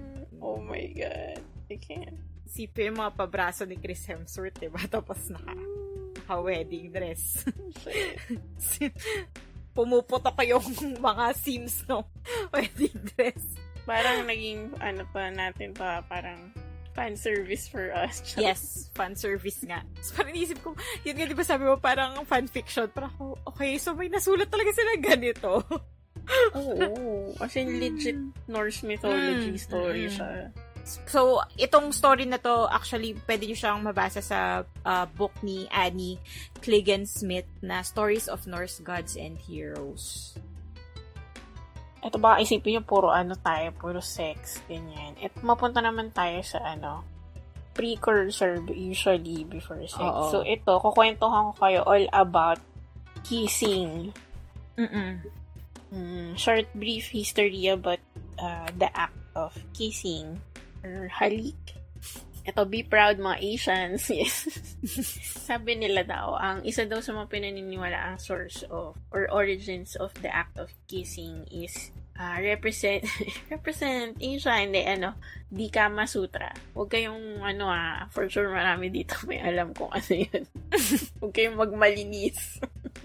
Pero sa mga tunay na malilinis, Kama Sutra is actually a religious text in the Hindu religion na popular for its text pertaining to like how to improve your sex life. Yun nga, mm-hmm. kaya siya naging laman ng mga cosmopolitan ganyan kasi may mga ano siya like sexual positions, ganyan. How to please your your partner, ganun. Mm-hmm. So, there's a part daw from the Kama Sutra that dates back to the second century pa isang buong chapter siya na different modes lang of kissing. O, diba? Okay. Oo. Tapos, natutunan daw to ng mga Greeks, specifically erotic kissing from the Indians nung si Alexander the Great in-invade niya yung India nung 300 BCE. Pero nga, kung iisipin kasi, um, possible naman na na may nauna pang text or may nauna pang people na nag nakadiscover ng kissing uh, apart from from Indians. Pero kasi nga naman, it it at least ito may written form talaga. So, 'di ba? Kumbaga may weight siya. Oo. So, ito naman, sabi daw, may nagko-contest. Meron din naman, pwede, possible din naman daw na hindi na kinailangan ng, ng Greeks ng influence ng Kama Sutra. Kasi may records naman daw na, according to Greek mythology, na si King Priam daw ng Troy, memorably kisses Achilles' hand to plead for the return of his son's cadaver. So, di ba? May mga ganun-ganun siya. Mm-mm. So, hindi ko na, hindi na ako magde-dwell pa on that. Punta tayo, fast forward tayo dito sa isang group of people or race na very known for their love of kissing. Walang iba kundi ang mga romance. Sabi nila, under the romance. Literal na Mahilig romance. sa romance. Kaya nga, totoo yan. Sabi nila, dahil daw sa mga romance, yung act of kissing become became widespread. Okay. So, itong mga romance, hindi sila natatakot pumalik. As in, Mm-mm. com, kung naalala niyo yung discussion before, ano siya, common way of greeting lang ang kissing. Mm-mm. Pero iisipin nyo, ah, beso, ganyan, no. When they say kissing, kissing talaga, as in lips to lips. As in mapa. Partners, lovers, family, friends, and even yung emperor nila, yung rulers nila, it's a common form of greeting. Mm-mm. Pero, classified siya into three. Osculum, yung hahalik ka sa sa hand or cheek. Yung nga, yung beso. Oo. There's bashum or bashum, yun yung kiss on the lips.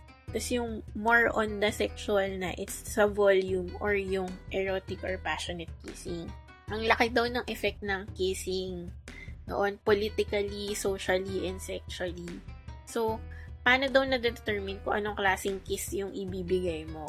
By your status. Kung ano yung status mo sa community. So, siguro kung ano ka lang, normal person ka lang, pero igigreet mo yung emperor, hanggang cheek ka lang, swerte ka na kung cheek, pero usually sa paa, Oo. halik ka sa paa niya. So, si- sino lang yung, sino lang yung nakakahalik sa ano, sa emperor? Siyempre, kapatid, yung mga close relatives niya, Oo. asawa niya, like, cheek to cheek or lips to lips ng family, asawa, ganyan.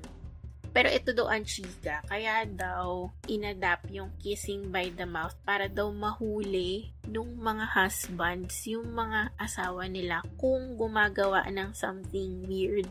Like, umiinom ba daw sila ng wine? Kasi di ba pag Okay. kiss ka ng tao, Oo. alam mo yun, maano mo kung ano yung kinain niya, parang kumain ba ito ng tosino, kumain ba siya ng, ng whatever. So, parang it's a way to detect kung may nangyayaring Ayun. pakikiapid or pang tataksil, ganyan, ganyan. Tapos sabi nila, well, by tradition, it became widespread nga across romance. Pero alam niyo kung ano yung nagpatigil? Kasi na-discover ng mga Spaniards at kinalat nila na actually may mga aristocrats and Na, a few oo. Roman citizens na binabrush yung teeth nila gamit ng wiwi. Sarili Ew. nilang wiwi.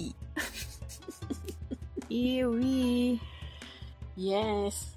So, doon nagtapos yung widespread kissing as a form of greeting among Romans. Yikes. Na, isipin mo kung palahalik ka nung time na yun na Roman ka. Parang, ew, I- ew, Sorry na Like- lang. no. Sayang, yun pa naman yung ano talaga literal na ano mahuli sa sariling bibig. Ganun. Mm, literal.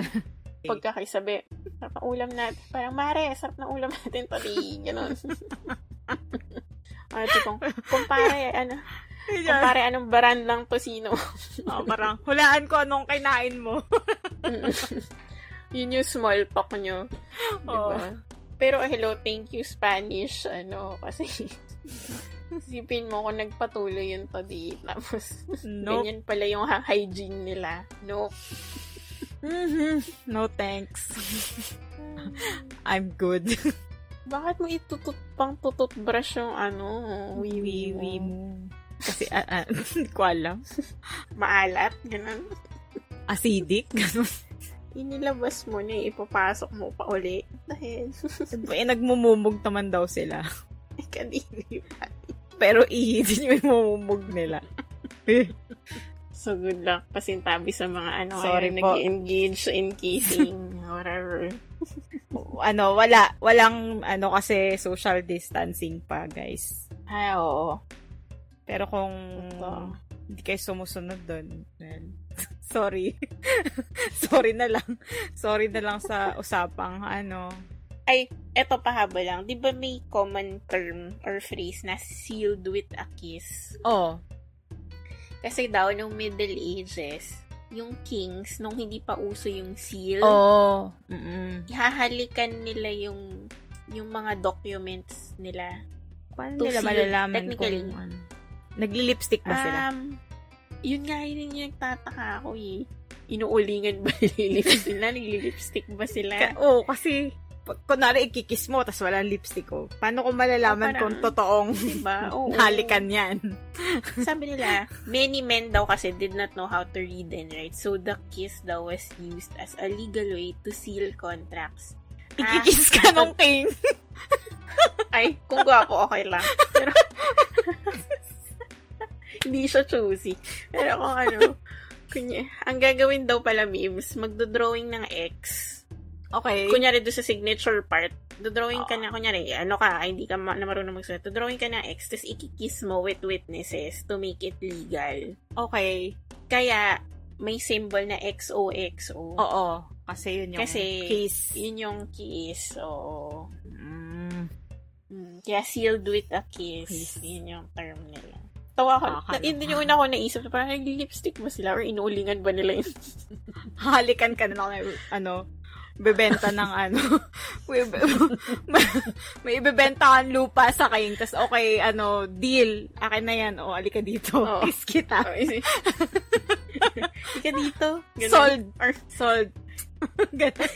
isipin mo kung na-carry over yan yun. Kunyari, kunyari may magdi-deliver yung Shopee, Shopee! sa'yo. Ma'am, ito na yung ito na yung ano yung package na pakikiss lang ako para ano to receive. Aray ko, Diyos ko. Feeling ko, namatay na tayo lahat sa COVID. Alam mo yun? Sa dami Kasi- ng Shopee delivery ngayon, Diyos ko. Oo, nakarami na sila. May, may app ka, may cellphone ka, pero hindi ka marunong pumirma. Ikik- Ikikis mo lang. Parang, Mampa, mampakis na. Kaya, sir, sir, pakis na lang.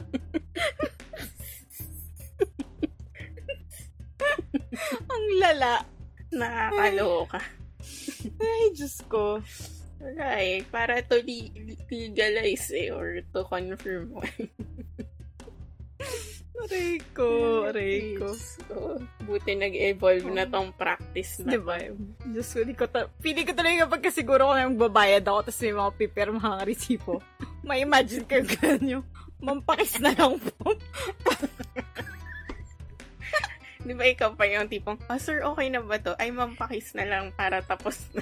Or, para ma-release na namin yung document. ito pa, ito yung malala. Paano kung wala ka dun sa bahay mo, sir, sir, pa, paki-receive na lang po sa security guards.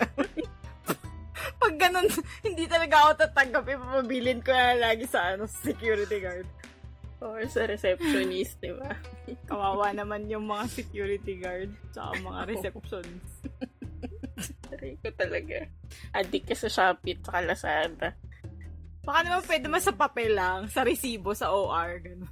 Oo, yun nga. Mag-drawing ka ng X, tapos Oh, ikikis mo. extra kiss mo. Tawan-tawa talaga ako pag na-imagine ko yung ano, Diyos ko.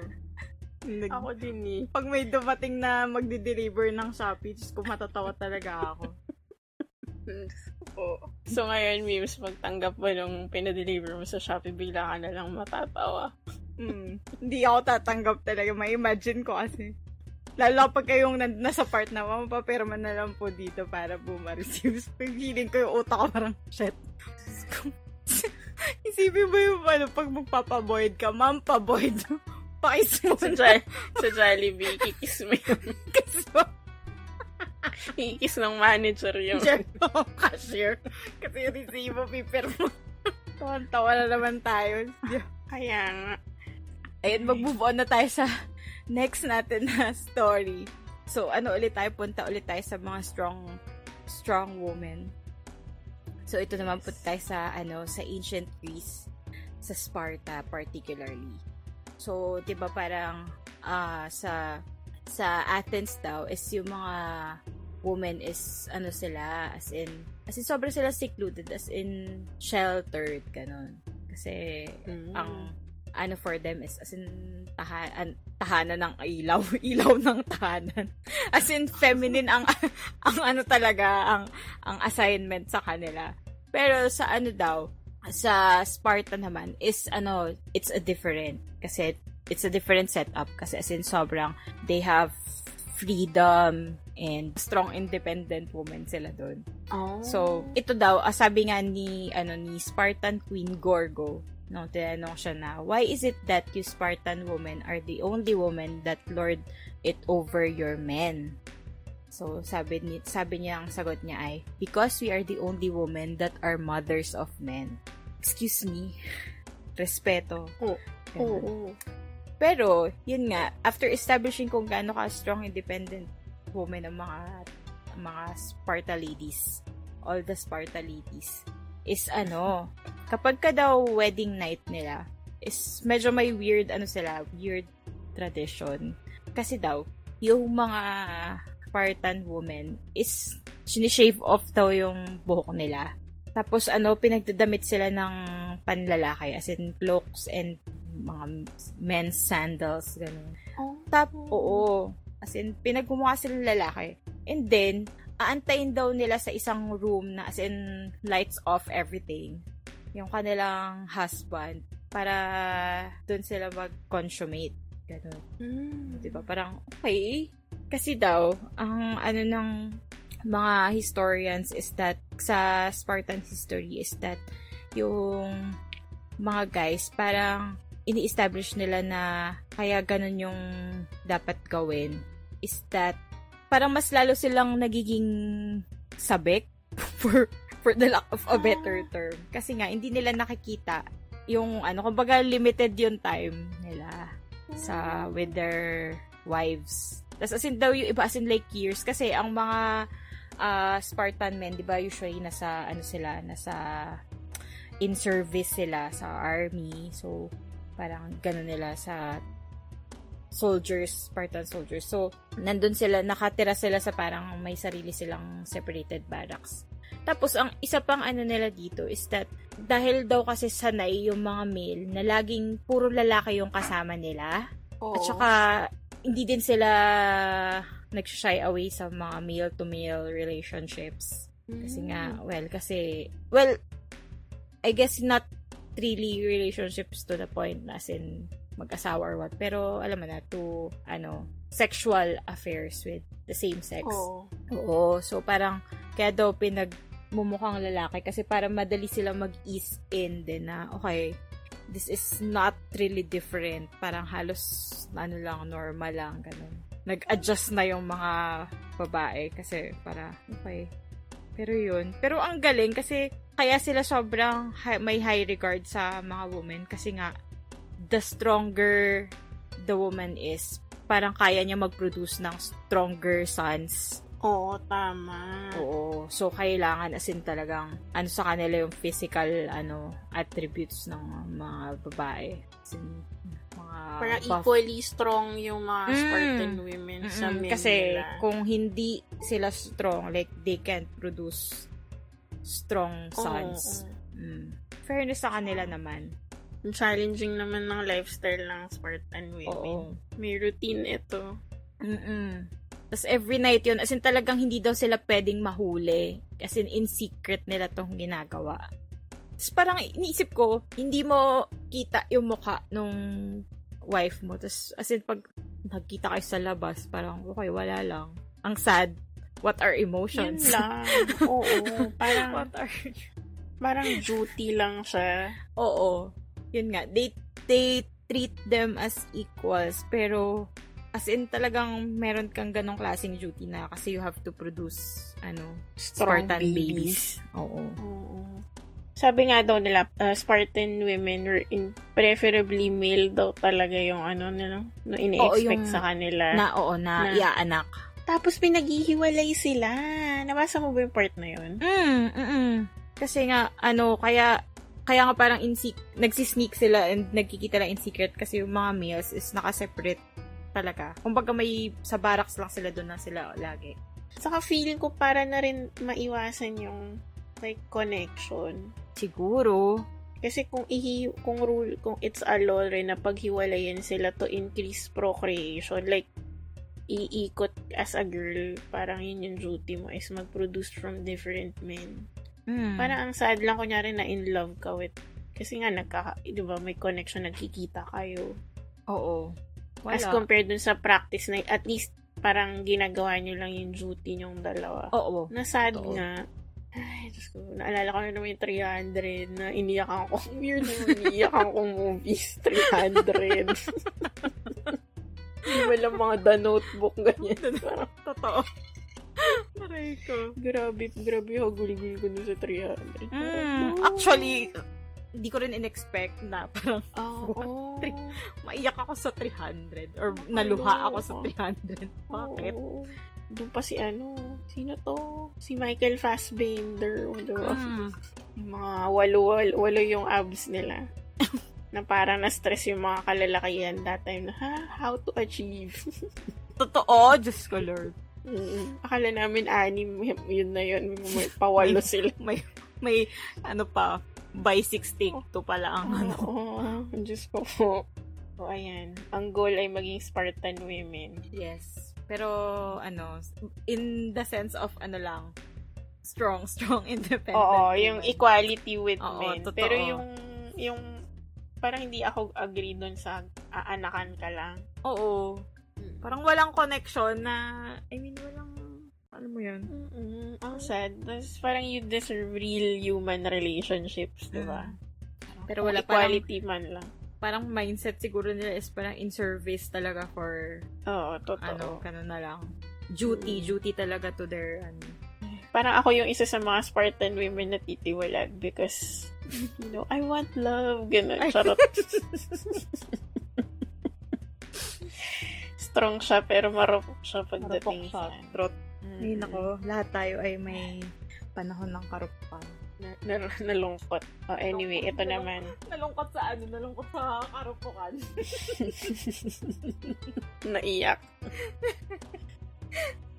Last two. So, ito, ano talaga tayo eh, ina-uplift natin ng mga kababaihan. So, pasok tayo dito sa isang role model na walang iba kundi si ang very familiar name na Cleopatra. So, ito, itong fact na isa actually hindi fact, itong interesting story na isa-share ko sa inyo. It wa, it's not proven at all. Pero, basta kakaiba siya na siguro ang dami daw kasing nakita na written text about this na parang syempre nagda-doubt na rin yung mga tao kung totoo nga ba siya. Mm-mm. More than hindi siya totoo. Yes. So, eto na, surprise, surprise, sabi nila, si Cleopatra daw ang pioneer ng dildos or vibrators. So, diba? Si ate mo, girl. Go girl. So, sabi nila, si Cleopatra, para sa mga hindi nakakailam, is uh, an Egyptian queen Mm-mm. who had na who had relationships with very prominent uh, leaders, uh, namely, natawag dito, Julius Caesar and Mark Antony. O, di ba? Magpinsan to, di ba? Oo. Uh, ayun. So, what's what's more interesting about Cleopatra kasi she was known of her very um voracious sexual appetite. As in, stuff Yes. of legend daw siya. Oo. Tapos, may, may kwento pa nga daw na yung grabe daw yung ex- excessive lust daw talaga meron tong itong girl lalo na to kasi sa isang gabi daw ah, sa isang gabi naka 106 men daw siya. Diyos ko ka, girl. So, ako parang nakakaramdam ka pa ba down there? Parang, Oo, parang, parang dinadaanan ka na lang. Ganun na lang ba yun? Parang, Pero ito, Paano? ito yung ito yung twist. Naka 106 men siya in one evening daw. Pero, sabi niya, me, ah, ah, as in, she was left unsatisfied. grabe. Grabe siya. Ano ka? How to Grab- be you? Charot. Grabe Ay, hindi pa. siya. Actually, parang ayokong maging how to be you. Kasi, never ka na satisfy. Oo.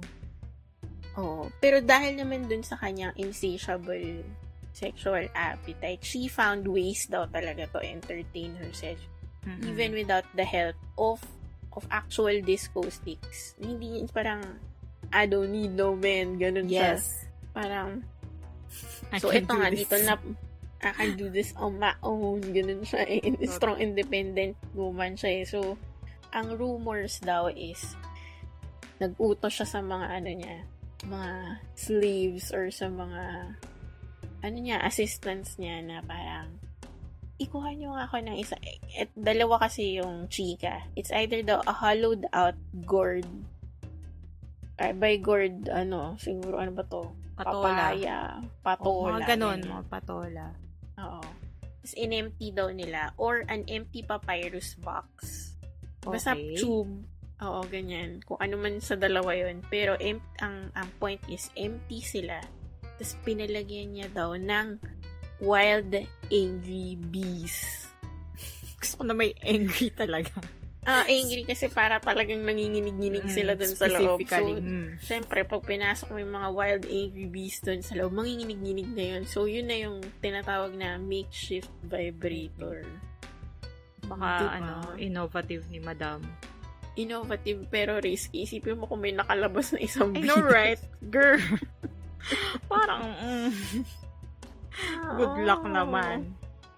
Pero ang ano, ang resourceful niya. Mm. 'di ba? Pero kasi ik- ako naman nga, kung may, may mapag-uutusan ako, 'di ba? Hindi ko naman yan hahawakan ng kamay ko talaga. Parang, mangulik pa kayo ng mga bees. Nagalit na galit. Kailangan galit sila. Galitin niyo Ah. sila. Mm. Ito yung typical case ng necessity is the mother of invention. Mm, Sabi nila, ito daw totoo. yung nangyari one fateful night na mag-isa lang daw si Cleopatra in her bedchamber. Ano ba yung yung Ano lang, naisip niya lang. talaga, sa gagawa ka na ng paraan. Didiskarte ka talaga. Pero grabe. Pero tip, may nabasa ko na na ewan ko Nat Geo or napanood parang something like hindi naman daw talaga su hindi daw kasi pinoportray si Cleopatra sa parang exquisite beauty ganyan ganyan pero Oo, nung oo. nirecreate daw yung face niya hindi naman daw Hindi man- pagandahan talaga si ate girl okay. Baka ano talaga siya, like, alam mo, yun, may kakaibang confidence si ate mo, girl, na oo no talagang you siguro can't parang say Be- no. Beyonce siya of her time ganun Mm. yung parang ang ganda ni Beyonce pero siguro yun nagre-radiate siya siguro ng confidence Yes. Or baka naman, And- iba-iba din kasi ang ano, like, baka nung time na yun, ganun yung sobrang, like, ganda talaga sa kanila. ah oo baka standard of beauty na siya no? or Or baka kasi dahil din, ano siya, ah, mataas yung Oo. katungkulan niya sa society. Parang she can get anything that she wants. Mm-mm. Ito nga, sabi daw ni Plutarch, Plu or Plutarch, Oh. Ah, Cleopatra's beauty was not altogether incomparable. Pero sabi nila, pa, sobrang ganda daw ng voice niya. Oh. Siguro parang ano to, hi sa aming kapamilya na si Inka. Siguro ganun Oo, siya. ganun. Na parang pag pinakinggan mo, oh my God. Truth. Baka nga, baka ganun talaga ang ano. Hmm. Ito pa, gulat ka. Hindi daw siya ethnically Egyptian. Oo, parang ano ko nga Parang- yan. Oo, parang more on Greek daw siya eh. Tapos ito pa ang malala, product daw siya of incest. Parang dalawang cousins na nag-asawa. Mm. Or nag-copulate. Tapos siya yung naging ano.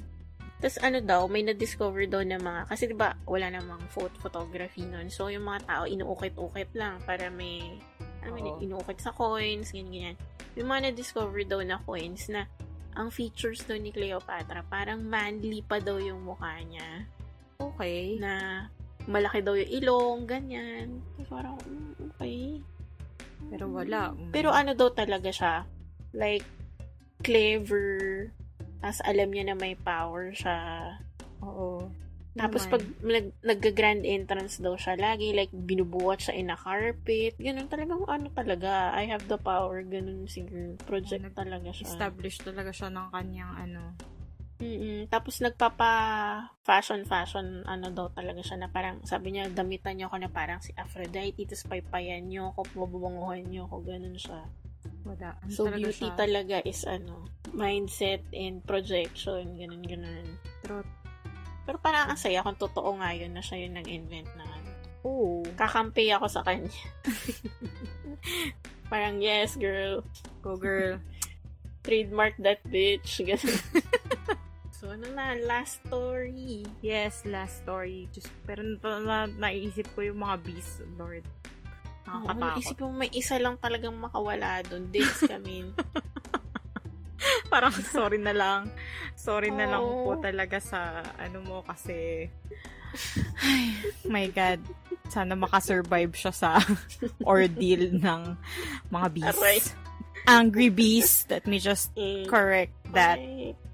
Kasi hindi lang siya hindi lang siya basta-basta bees. Angry bees oh. ito. ano na tayo sa ating last last ano last story for our OMG episode. So, ito naman is, punta naman tayo sa mga Taoism. Oh. Ano talaga na-cover na natin yung lahat ng ano. Oo. So, around the world. Mm, at iba't ibang mga practices and whatnot. So, Taoism is, um, yun nga, if you are familiar with it, um, they center their belief sa yung tinatawag nila na chi. So, yun yung parang life force na nagpa-power. Kumbaga ko sa ano pa eh, siya ang electricity of, ano, of everything that is existing. Ganun. Parang yun ang kanyang battery, ang chi ng isang tao, any living, ano, living thing. So, sa ano nila is din naka-divide yung chi into two. So, yun yung yin and yang natin na laging naririnig, nababasa. So, yung positive and negative energy. And para maka-achieve ka ng sound chi at may magkaroon ng harmony ang iyong buhay at ang iyong physical well-being, ay kailangan yung yin and yang is ma-maintain mo yung balance. Napaka, ano, okay. So, when it comes daw to humans, yung chi is, yung titawag nila na chi is nagtitake form siya sa titawag nila na jing. Or yung the, the essence that gives us life. At kapag kayong, kapag itong jing na to is parang uh, nabawasan or nawala, pwede siyang, pwede kang magkasakit or or kung talagang sobrang lala, pwede kang mamatay kapag ka daw ano na na, na na spend mo tong iyong jing sa katawan. 'Di ba? Parang okay, sige. So, where does this all go?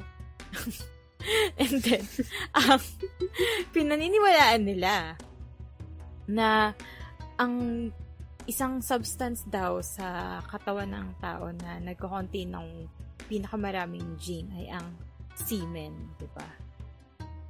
So, parang okay. okay po. So, ang sa uh, ancient belief nila is that yung mga males daw is dapat hindi sila mawalan ng sobrang semen. Kaya nagkakaroon kaya nagkaroon ng ano na parang control um controlled orgasm or as much as possible, wag silang mag-ejaculate kapag ka nag ano sila, nagjujugjug sila. What? Mm. Kasi nga, kung sasabihin na natin na ang semen nila ay nandun yung kanilang tatawag ni, na Jing, eh well, kapag ka nilabas nila yun, eh di, yun na nga. O, diba? Oh. Mabab, mab- oh. makabawasan yun sa ano nila, sa, sa, sa chi nila. So, kaya yun, parang, parang ang nangyayari is kailangan nilang i-practice yung control as in sobrang control everything. Di pwedeng magmadali. Hindi pwedeng maglabas bigla na lang ng walang walang pag-iisip kasi yun nga, yun kanilang belief na na pinaniniwalaan. Uh, tapos, ang ano din nito is that to get more jing naman daw, is kailangan mo naman mag ano, kailangan mo namang jumugjug ng madami. O di ba parang, okay, pag jumugjug ako, hindi ko pwedeng, ano, kasi baka lumabas. Pero kailangan kong jumugjug pa rin para magkaroon ako ng madami. Di ba? parang, ano ba talaga? Ano ba talaga? Correct. Long story short is that, jumugjug ka pero wag mo lang ilalabas. Ganon. Wag, wag, oo, wag mong ilabas daw ng sobrang madami. Parang kailangan, kunwari gusto mong... Ang hirap, no? I, I know, parang paano. Pero, meron ako nakita na as in talagang may parang may mga breathing technique pa na parang, alam mo yun? As in, tapos, Control daw kasi. oo, kailangan map, ano nila. Kaya siguro yung, di ba yung mga, ano, ng mga Chinese, ano, yung mga Tai Chi, parang kailangan yung sobrang zen ka. Ah, kasi oo kailangan- nga. Yung flow ng everything is, ano, so parang ganun. So, hindi to pang mga wild Oo, like, do, gusto ng Hindi- talagang all out, ano. Oo, hindi pwede dudugan. magkakasakit ka nun after. Lalagnatin ka. Naubusan ka ng gym. Oo. Pero, yung ano na to is that yun nga, di ba kapag ka, ang way daw is to get more jing is to have sex. Tapos, ang may very sp- specific ano pa na kailangan daw sa mga virgins. Kasi, Ay, Richie. Oo, kasi apparently, sila yung mataas pa yung jing kasi ah, di pa sila nag um, nagme-menstruate or nanganganak. Kasi daw, kapag ka nag-menstruate or nanganganak, as in, nagbabawas din daw yun ng jing dun Ay, sa grabe. female. O, di ba, parang, okay. So, mm, so, anong, anong gusto Grabe po nating naman. mangyari? Oo, so, ganun. Di ba, parang, okay, ano ba yun? Parang pinoprogate mo pa na dapat maghanap ka ng virgins. Oo. Ganun.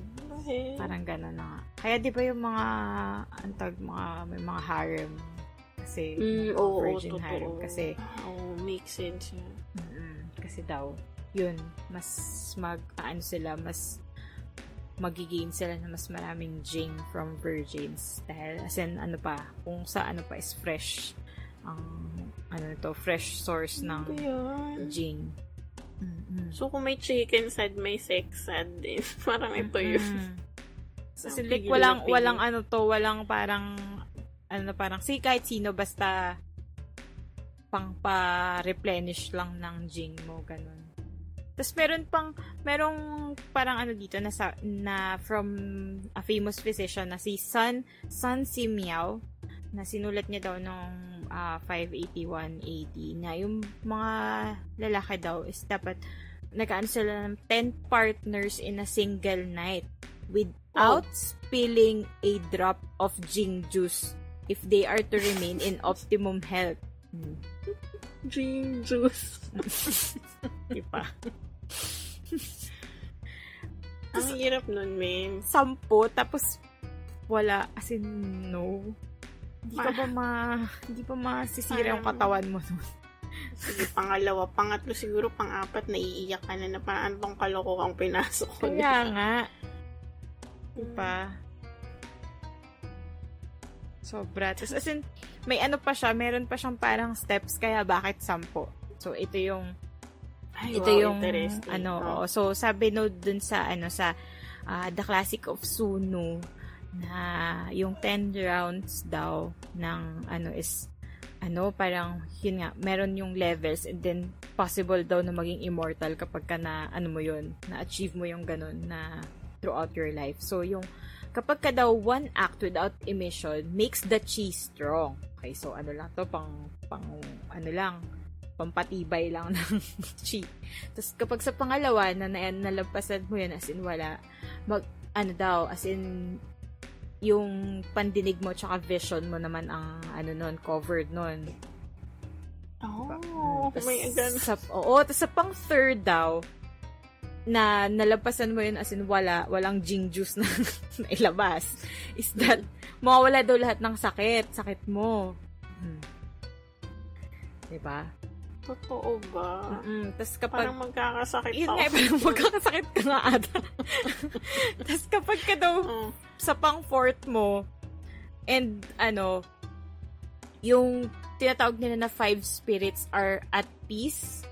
Hindi ko lang ano kung ano tong five spirits na to, but I guess siguro Parang parang... nangungulikta ka ba ng Dragon Oo. Ball dito? Ano ba ito? Tapos, So, yung pang five, kapag ka nalampasan mo yung pang five jug-jug mo na walang lumabas, ano daw, as in, nag, yung parang nervous system mo is magiging, alam mo strong. Kasi, magiging relax yung katawan mo at magiging... ko pwedeng mag-gym na lang ako. Kaya nga eh, parang, okay, Tapos, pang six, oh.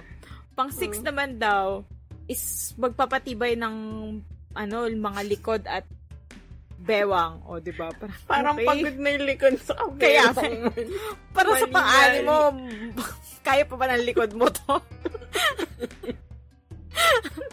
kaya, kaya daw kasi pang-anim, para, do, para kasi daw by that time, kailangan mo nang magpalakas ng likod. Kaya, kailangan mo, nun- kailangan mo yon Tapos yung pang-seventh naman, is gives power to the buttocks and thigh. Oh. Makes Ay, wow. sense kasi pagod ka na by that time so kailangan ma-energize ka ulit. yung pang-8 is ano naman, ito para sa ano na talaga to kasi pagod na talaga lahat so yung whole body naman daw causes the whole body to be radiant. Para kang nag-ano ulit, na-recharge ka ng buong ano na, na full bath ka na ulit. Tapos yung pang ninth is that uh, one will enjoy unlimited lon- longevity. Ay, Diba? yun So, parang kasi yung promise of oo. ano talaga. Mm, Tapos yun sa pang 10, yun na nga, is that, ano siya, as in, one can attain the, the realm of the immortals. Uff. Good luck bago kunyari matanda ka na tapos gagawin Kaya yan. nga, parang good luck naman. Mga Kayanin dates ka na dun sa ano pa. Baka kailangan sa pangalawa pa lang, dapat doon na yung pumasok yung para sa likod tsaka sa mga balakang gano'n. sa salon pass na yung kailangan mo. Chiropractor na, sir. di na, PT. PT na po yung kailangan niya. di na chi yung, hindi na. Jane yung ano. Kailangan. Oo. Grabe, as in, parang okay. Kaya yun. Sobrang what Ang lala. Mm, ang lala talaga. May Pero yun naman kaya niyan. Yun nga eh. Pero kasi naman daw, yung sa, ano naman, sa female part naman daw, okay lang. Hmm. Okay lang na mag, ano, mag-release. Pero hindi din daw dapat sobra. Kasi parang, yun nga, para nagiging exchange of energy lang siya. Diyos ko. Pero kasi ang dating sa male is that parang naglalabas sila ng excess na parang okay, parang hindi ko to dapat ilabas kasi kung gusto ko mabuhay ng matagal, gusto ko maging Nicolas Flamel, Grabe. kailangan ko ma-survive Oo. tong 10 rounds. Ganun. Baka, shit, baka nakompleto na yan ni ano. Meron na siyang ano, yung Jing pala yun. JPE, oo. Baka nag-uumapaw siya sa Jing. Naabot niya na yung ano, re- realm of the immortals. Immortal. Kaya ganun. Okay.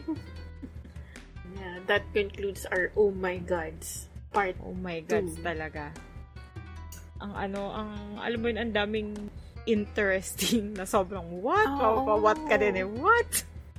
Totoo Sobrang ba to? dami pa guys, as in Greek mythology pa lang and Egyptian mythology. Pero syempre, trinay namin mag-devote ng spaces for yung mga non, for the less popular ano rin, Yes, stories. Na, alam mo yun, mga lesser known discoveries na nakakatawa. Mm-mm. Correct. So, ayun, my God. Oh my God talaga. Oh my God. Mm-mm. Nakailang oh my gods ba tayo today? Diyos ko. Pero yun. Oh, counted yung Diyos ko po as an expression. Ay. Grabe yung mga nalalaman natin dahil sa episode na to. Mga discoveries. The things we discover and learn. Saan kaya natin to magagamit balang araw? Pagkado daw small talk. Parang, uy, alam mo ba na para maging immortal, kailangan makasurvive ng 10 rounds of sex na while na hindi ka mag-release. Good luck. Tapos first time mo siya nakilala. Oo, parang, mm, Parang, bye, bye, bitch. bye, bitch.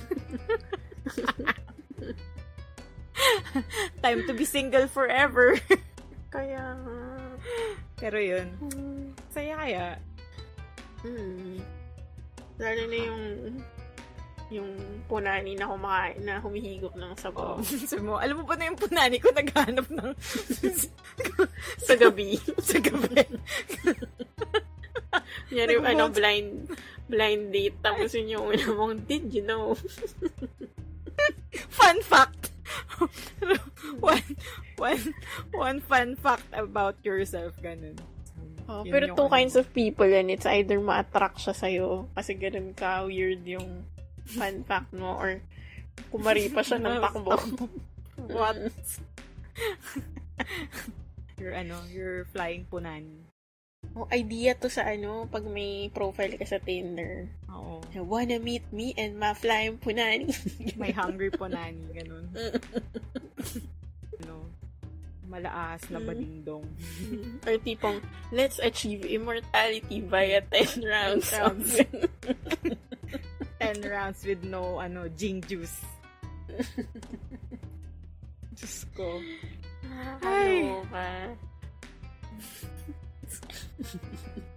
Ay, naku. Hindi ko pa rin, ko pa rin makalimutan yung ano, Yan. Sildy Garden Dice. nose.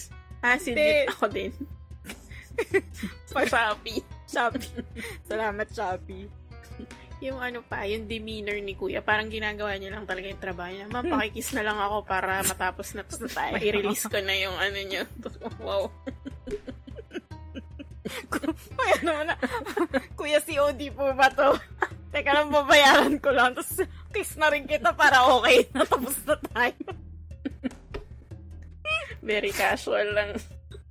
Aray ko, Lord. Hindi ko talaga kaya. Diyos ko, di ko tuloy na imagine ko tuloy yung mga panahon ng mga kings. Diyos ko. Parang pag ano. no. Ilan, ilang documents yung hahalikan. Pwede mapudpud yung labi mo. Yun, yun nga. I- yung ano pala is documents yung ako naisip ko na rin nga pag may deal ka with the tao, yung tao. Oh, mag-order na sa Shopee. Aray ko, Lord. Confirmation eh. Lala. So, ayun, Kaya Diyos ko. Sana meron kayong kahit pa paano natutunan na, Napulot na aral, ganun.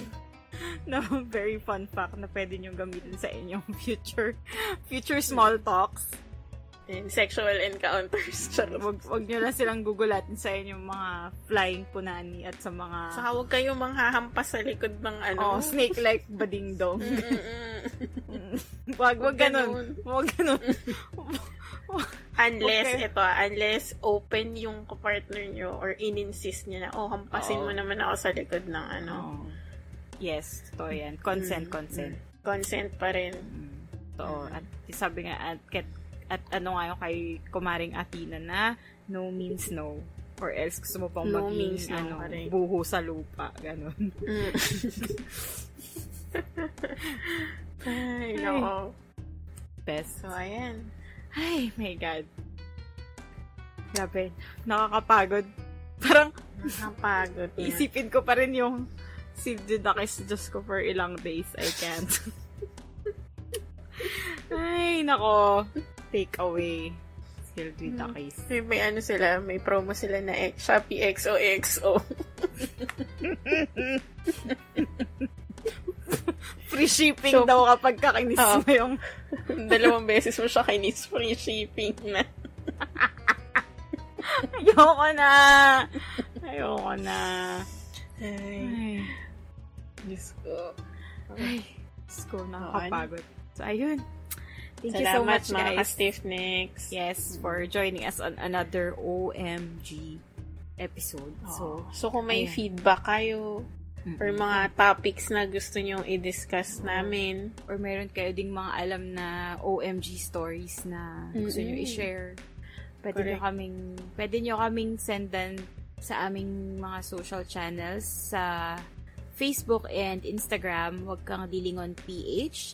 Ah, dagdagan nyo lang ng at gmail.com para pwede kayo mag-send ng email. Correct. Tapos, pwede rin nyo kaming i-visit sa at makipagkulitan sa amin on Twitter. It's at waglilingon. Yes. And kung ano naman kayo, nahihiya kayo, ayaw nyo magpakilala, shy type kayo, Oh, may mga punani stories, mga flying Oo, punani na- stories. na pero gusto nyo i-keep yung dangal nyo, you can send anonymously via our Curious Cat account. It's www.curiouscat.me slash waglilingon. Yes, and also we'd like to invite you to listen to our ano, ano bang tawag natin sa kanya sa ating bagong ano? Aming Bagong- spin-off, ano, sa baby. Yes. Ano to? Siya ang kan- ano natin, nanggaling lang din sa kawalan. Hmm, putok sa buho. Putok sa buho. Oo, Pero love yung- naman namin siya. Yes, oo. Parang ano lang to kay Athena na ano pa rin. Oo. Fostering, ano. So, ayun, uh, please check out Secret Saturdays with G&M on Spotify. So, yun ang aming spin-off ng aming ah, confessions episodes. Oo. So, Yes. yung sa mga ka-stiff necks na hindi pa nababasa yung kanilang confessions, ah dun nyo siya abangan kasi dun namin sila babasahin. Yes. So, it's May- every-. Uh, the episode is released every Saturdays, kaya siya Secret Saturdays. Correct. So, ano ba, pwede nila tayo add on Twitter Mm-mm.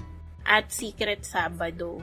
Yes. Tapos, you, you can send to us our ah, so you can send confessions kung meron pa kayo in secrets via Gmail. Ano yun, memes? Yung Gmail Hello, natin. hello secret saturdays at gmail.com Ayun. and sa Tas aming Curious Cat din, meron din. curiouscat.me slash secret sabado. Ah, Mun- diba? Munti ko siya makalimutan. so, ayun. Oo. Ayun. Thank you Salamat guys ulit. Salamat ulit. And kita-kits on Friday naman Friday. for our listener stories. Oo. Ayun. So, ayan. Tapusin na natin ang episode na to. Mm-mm. At para, let's seal this with a kiss. Yes! Mama, chup chup. Mama, XOX, XOXO. XO. This is your, this is your Kapitana Mimay. And this is your Kapitana Grace. And this is XOXO. Huwag kang lilingo.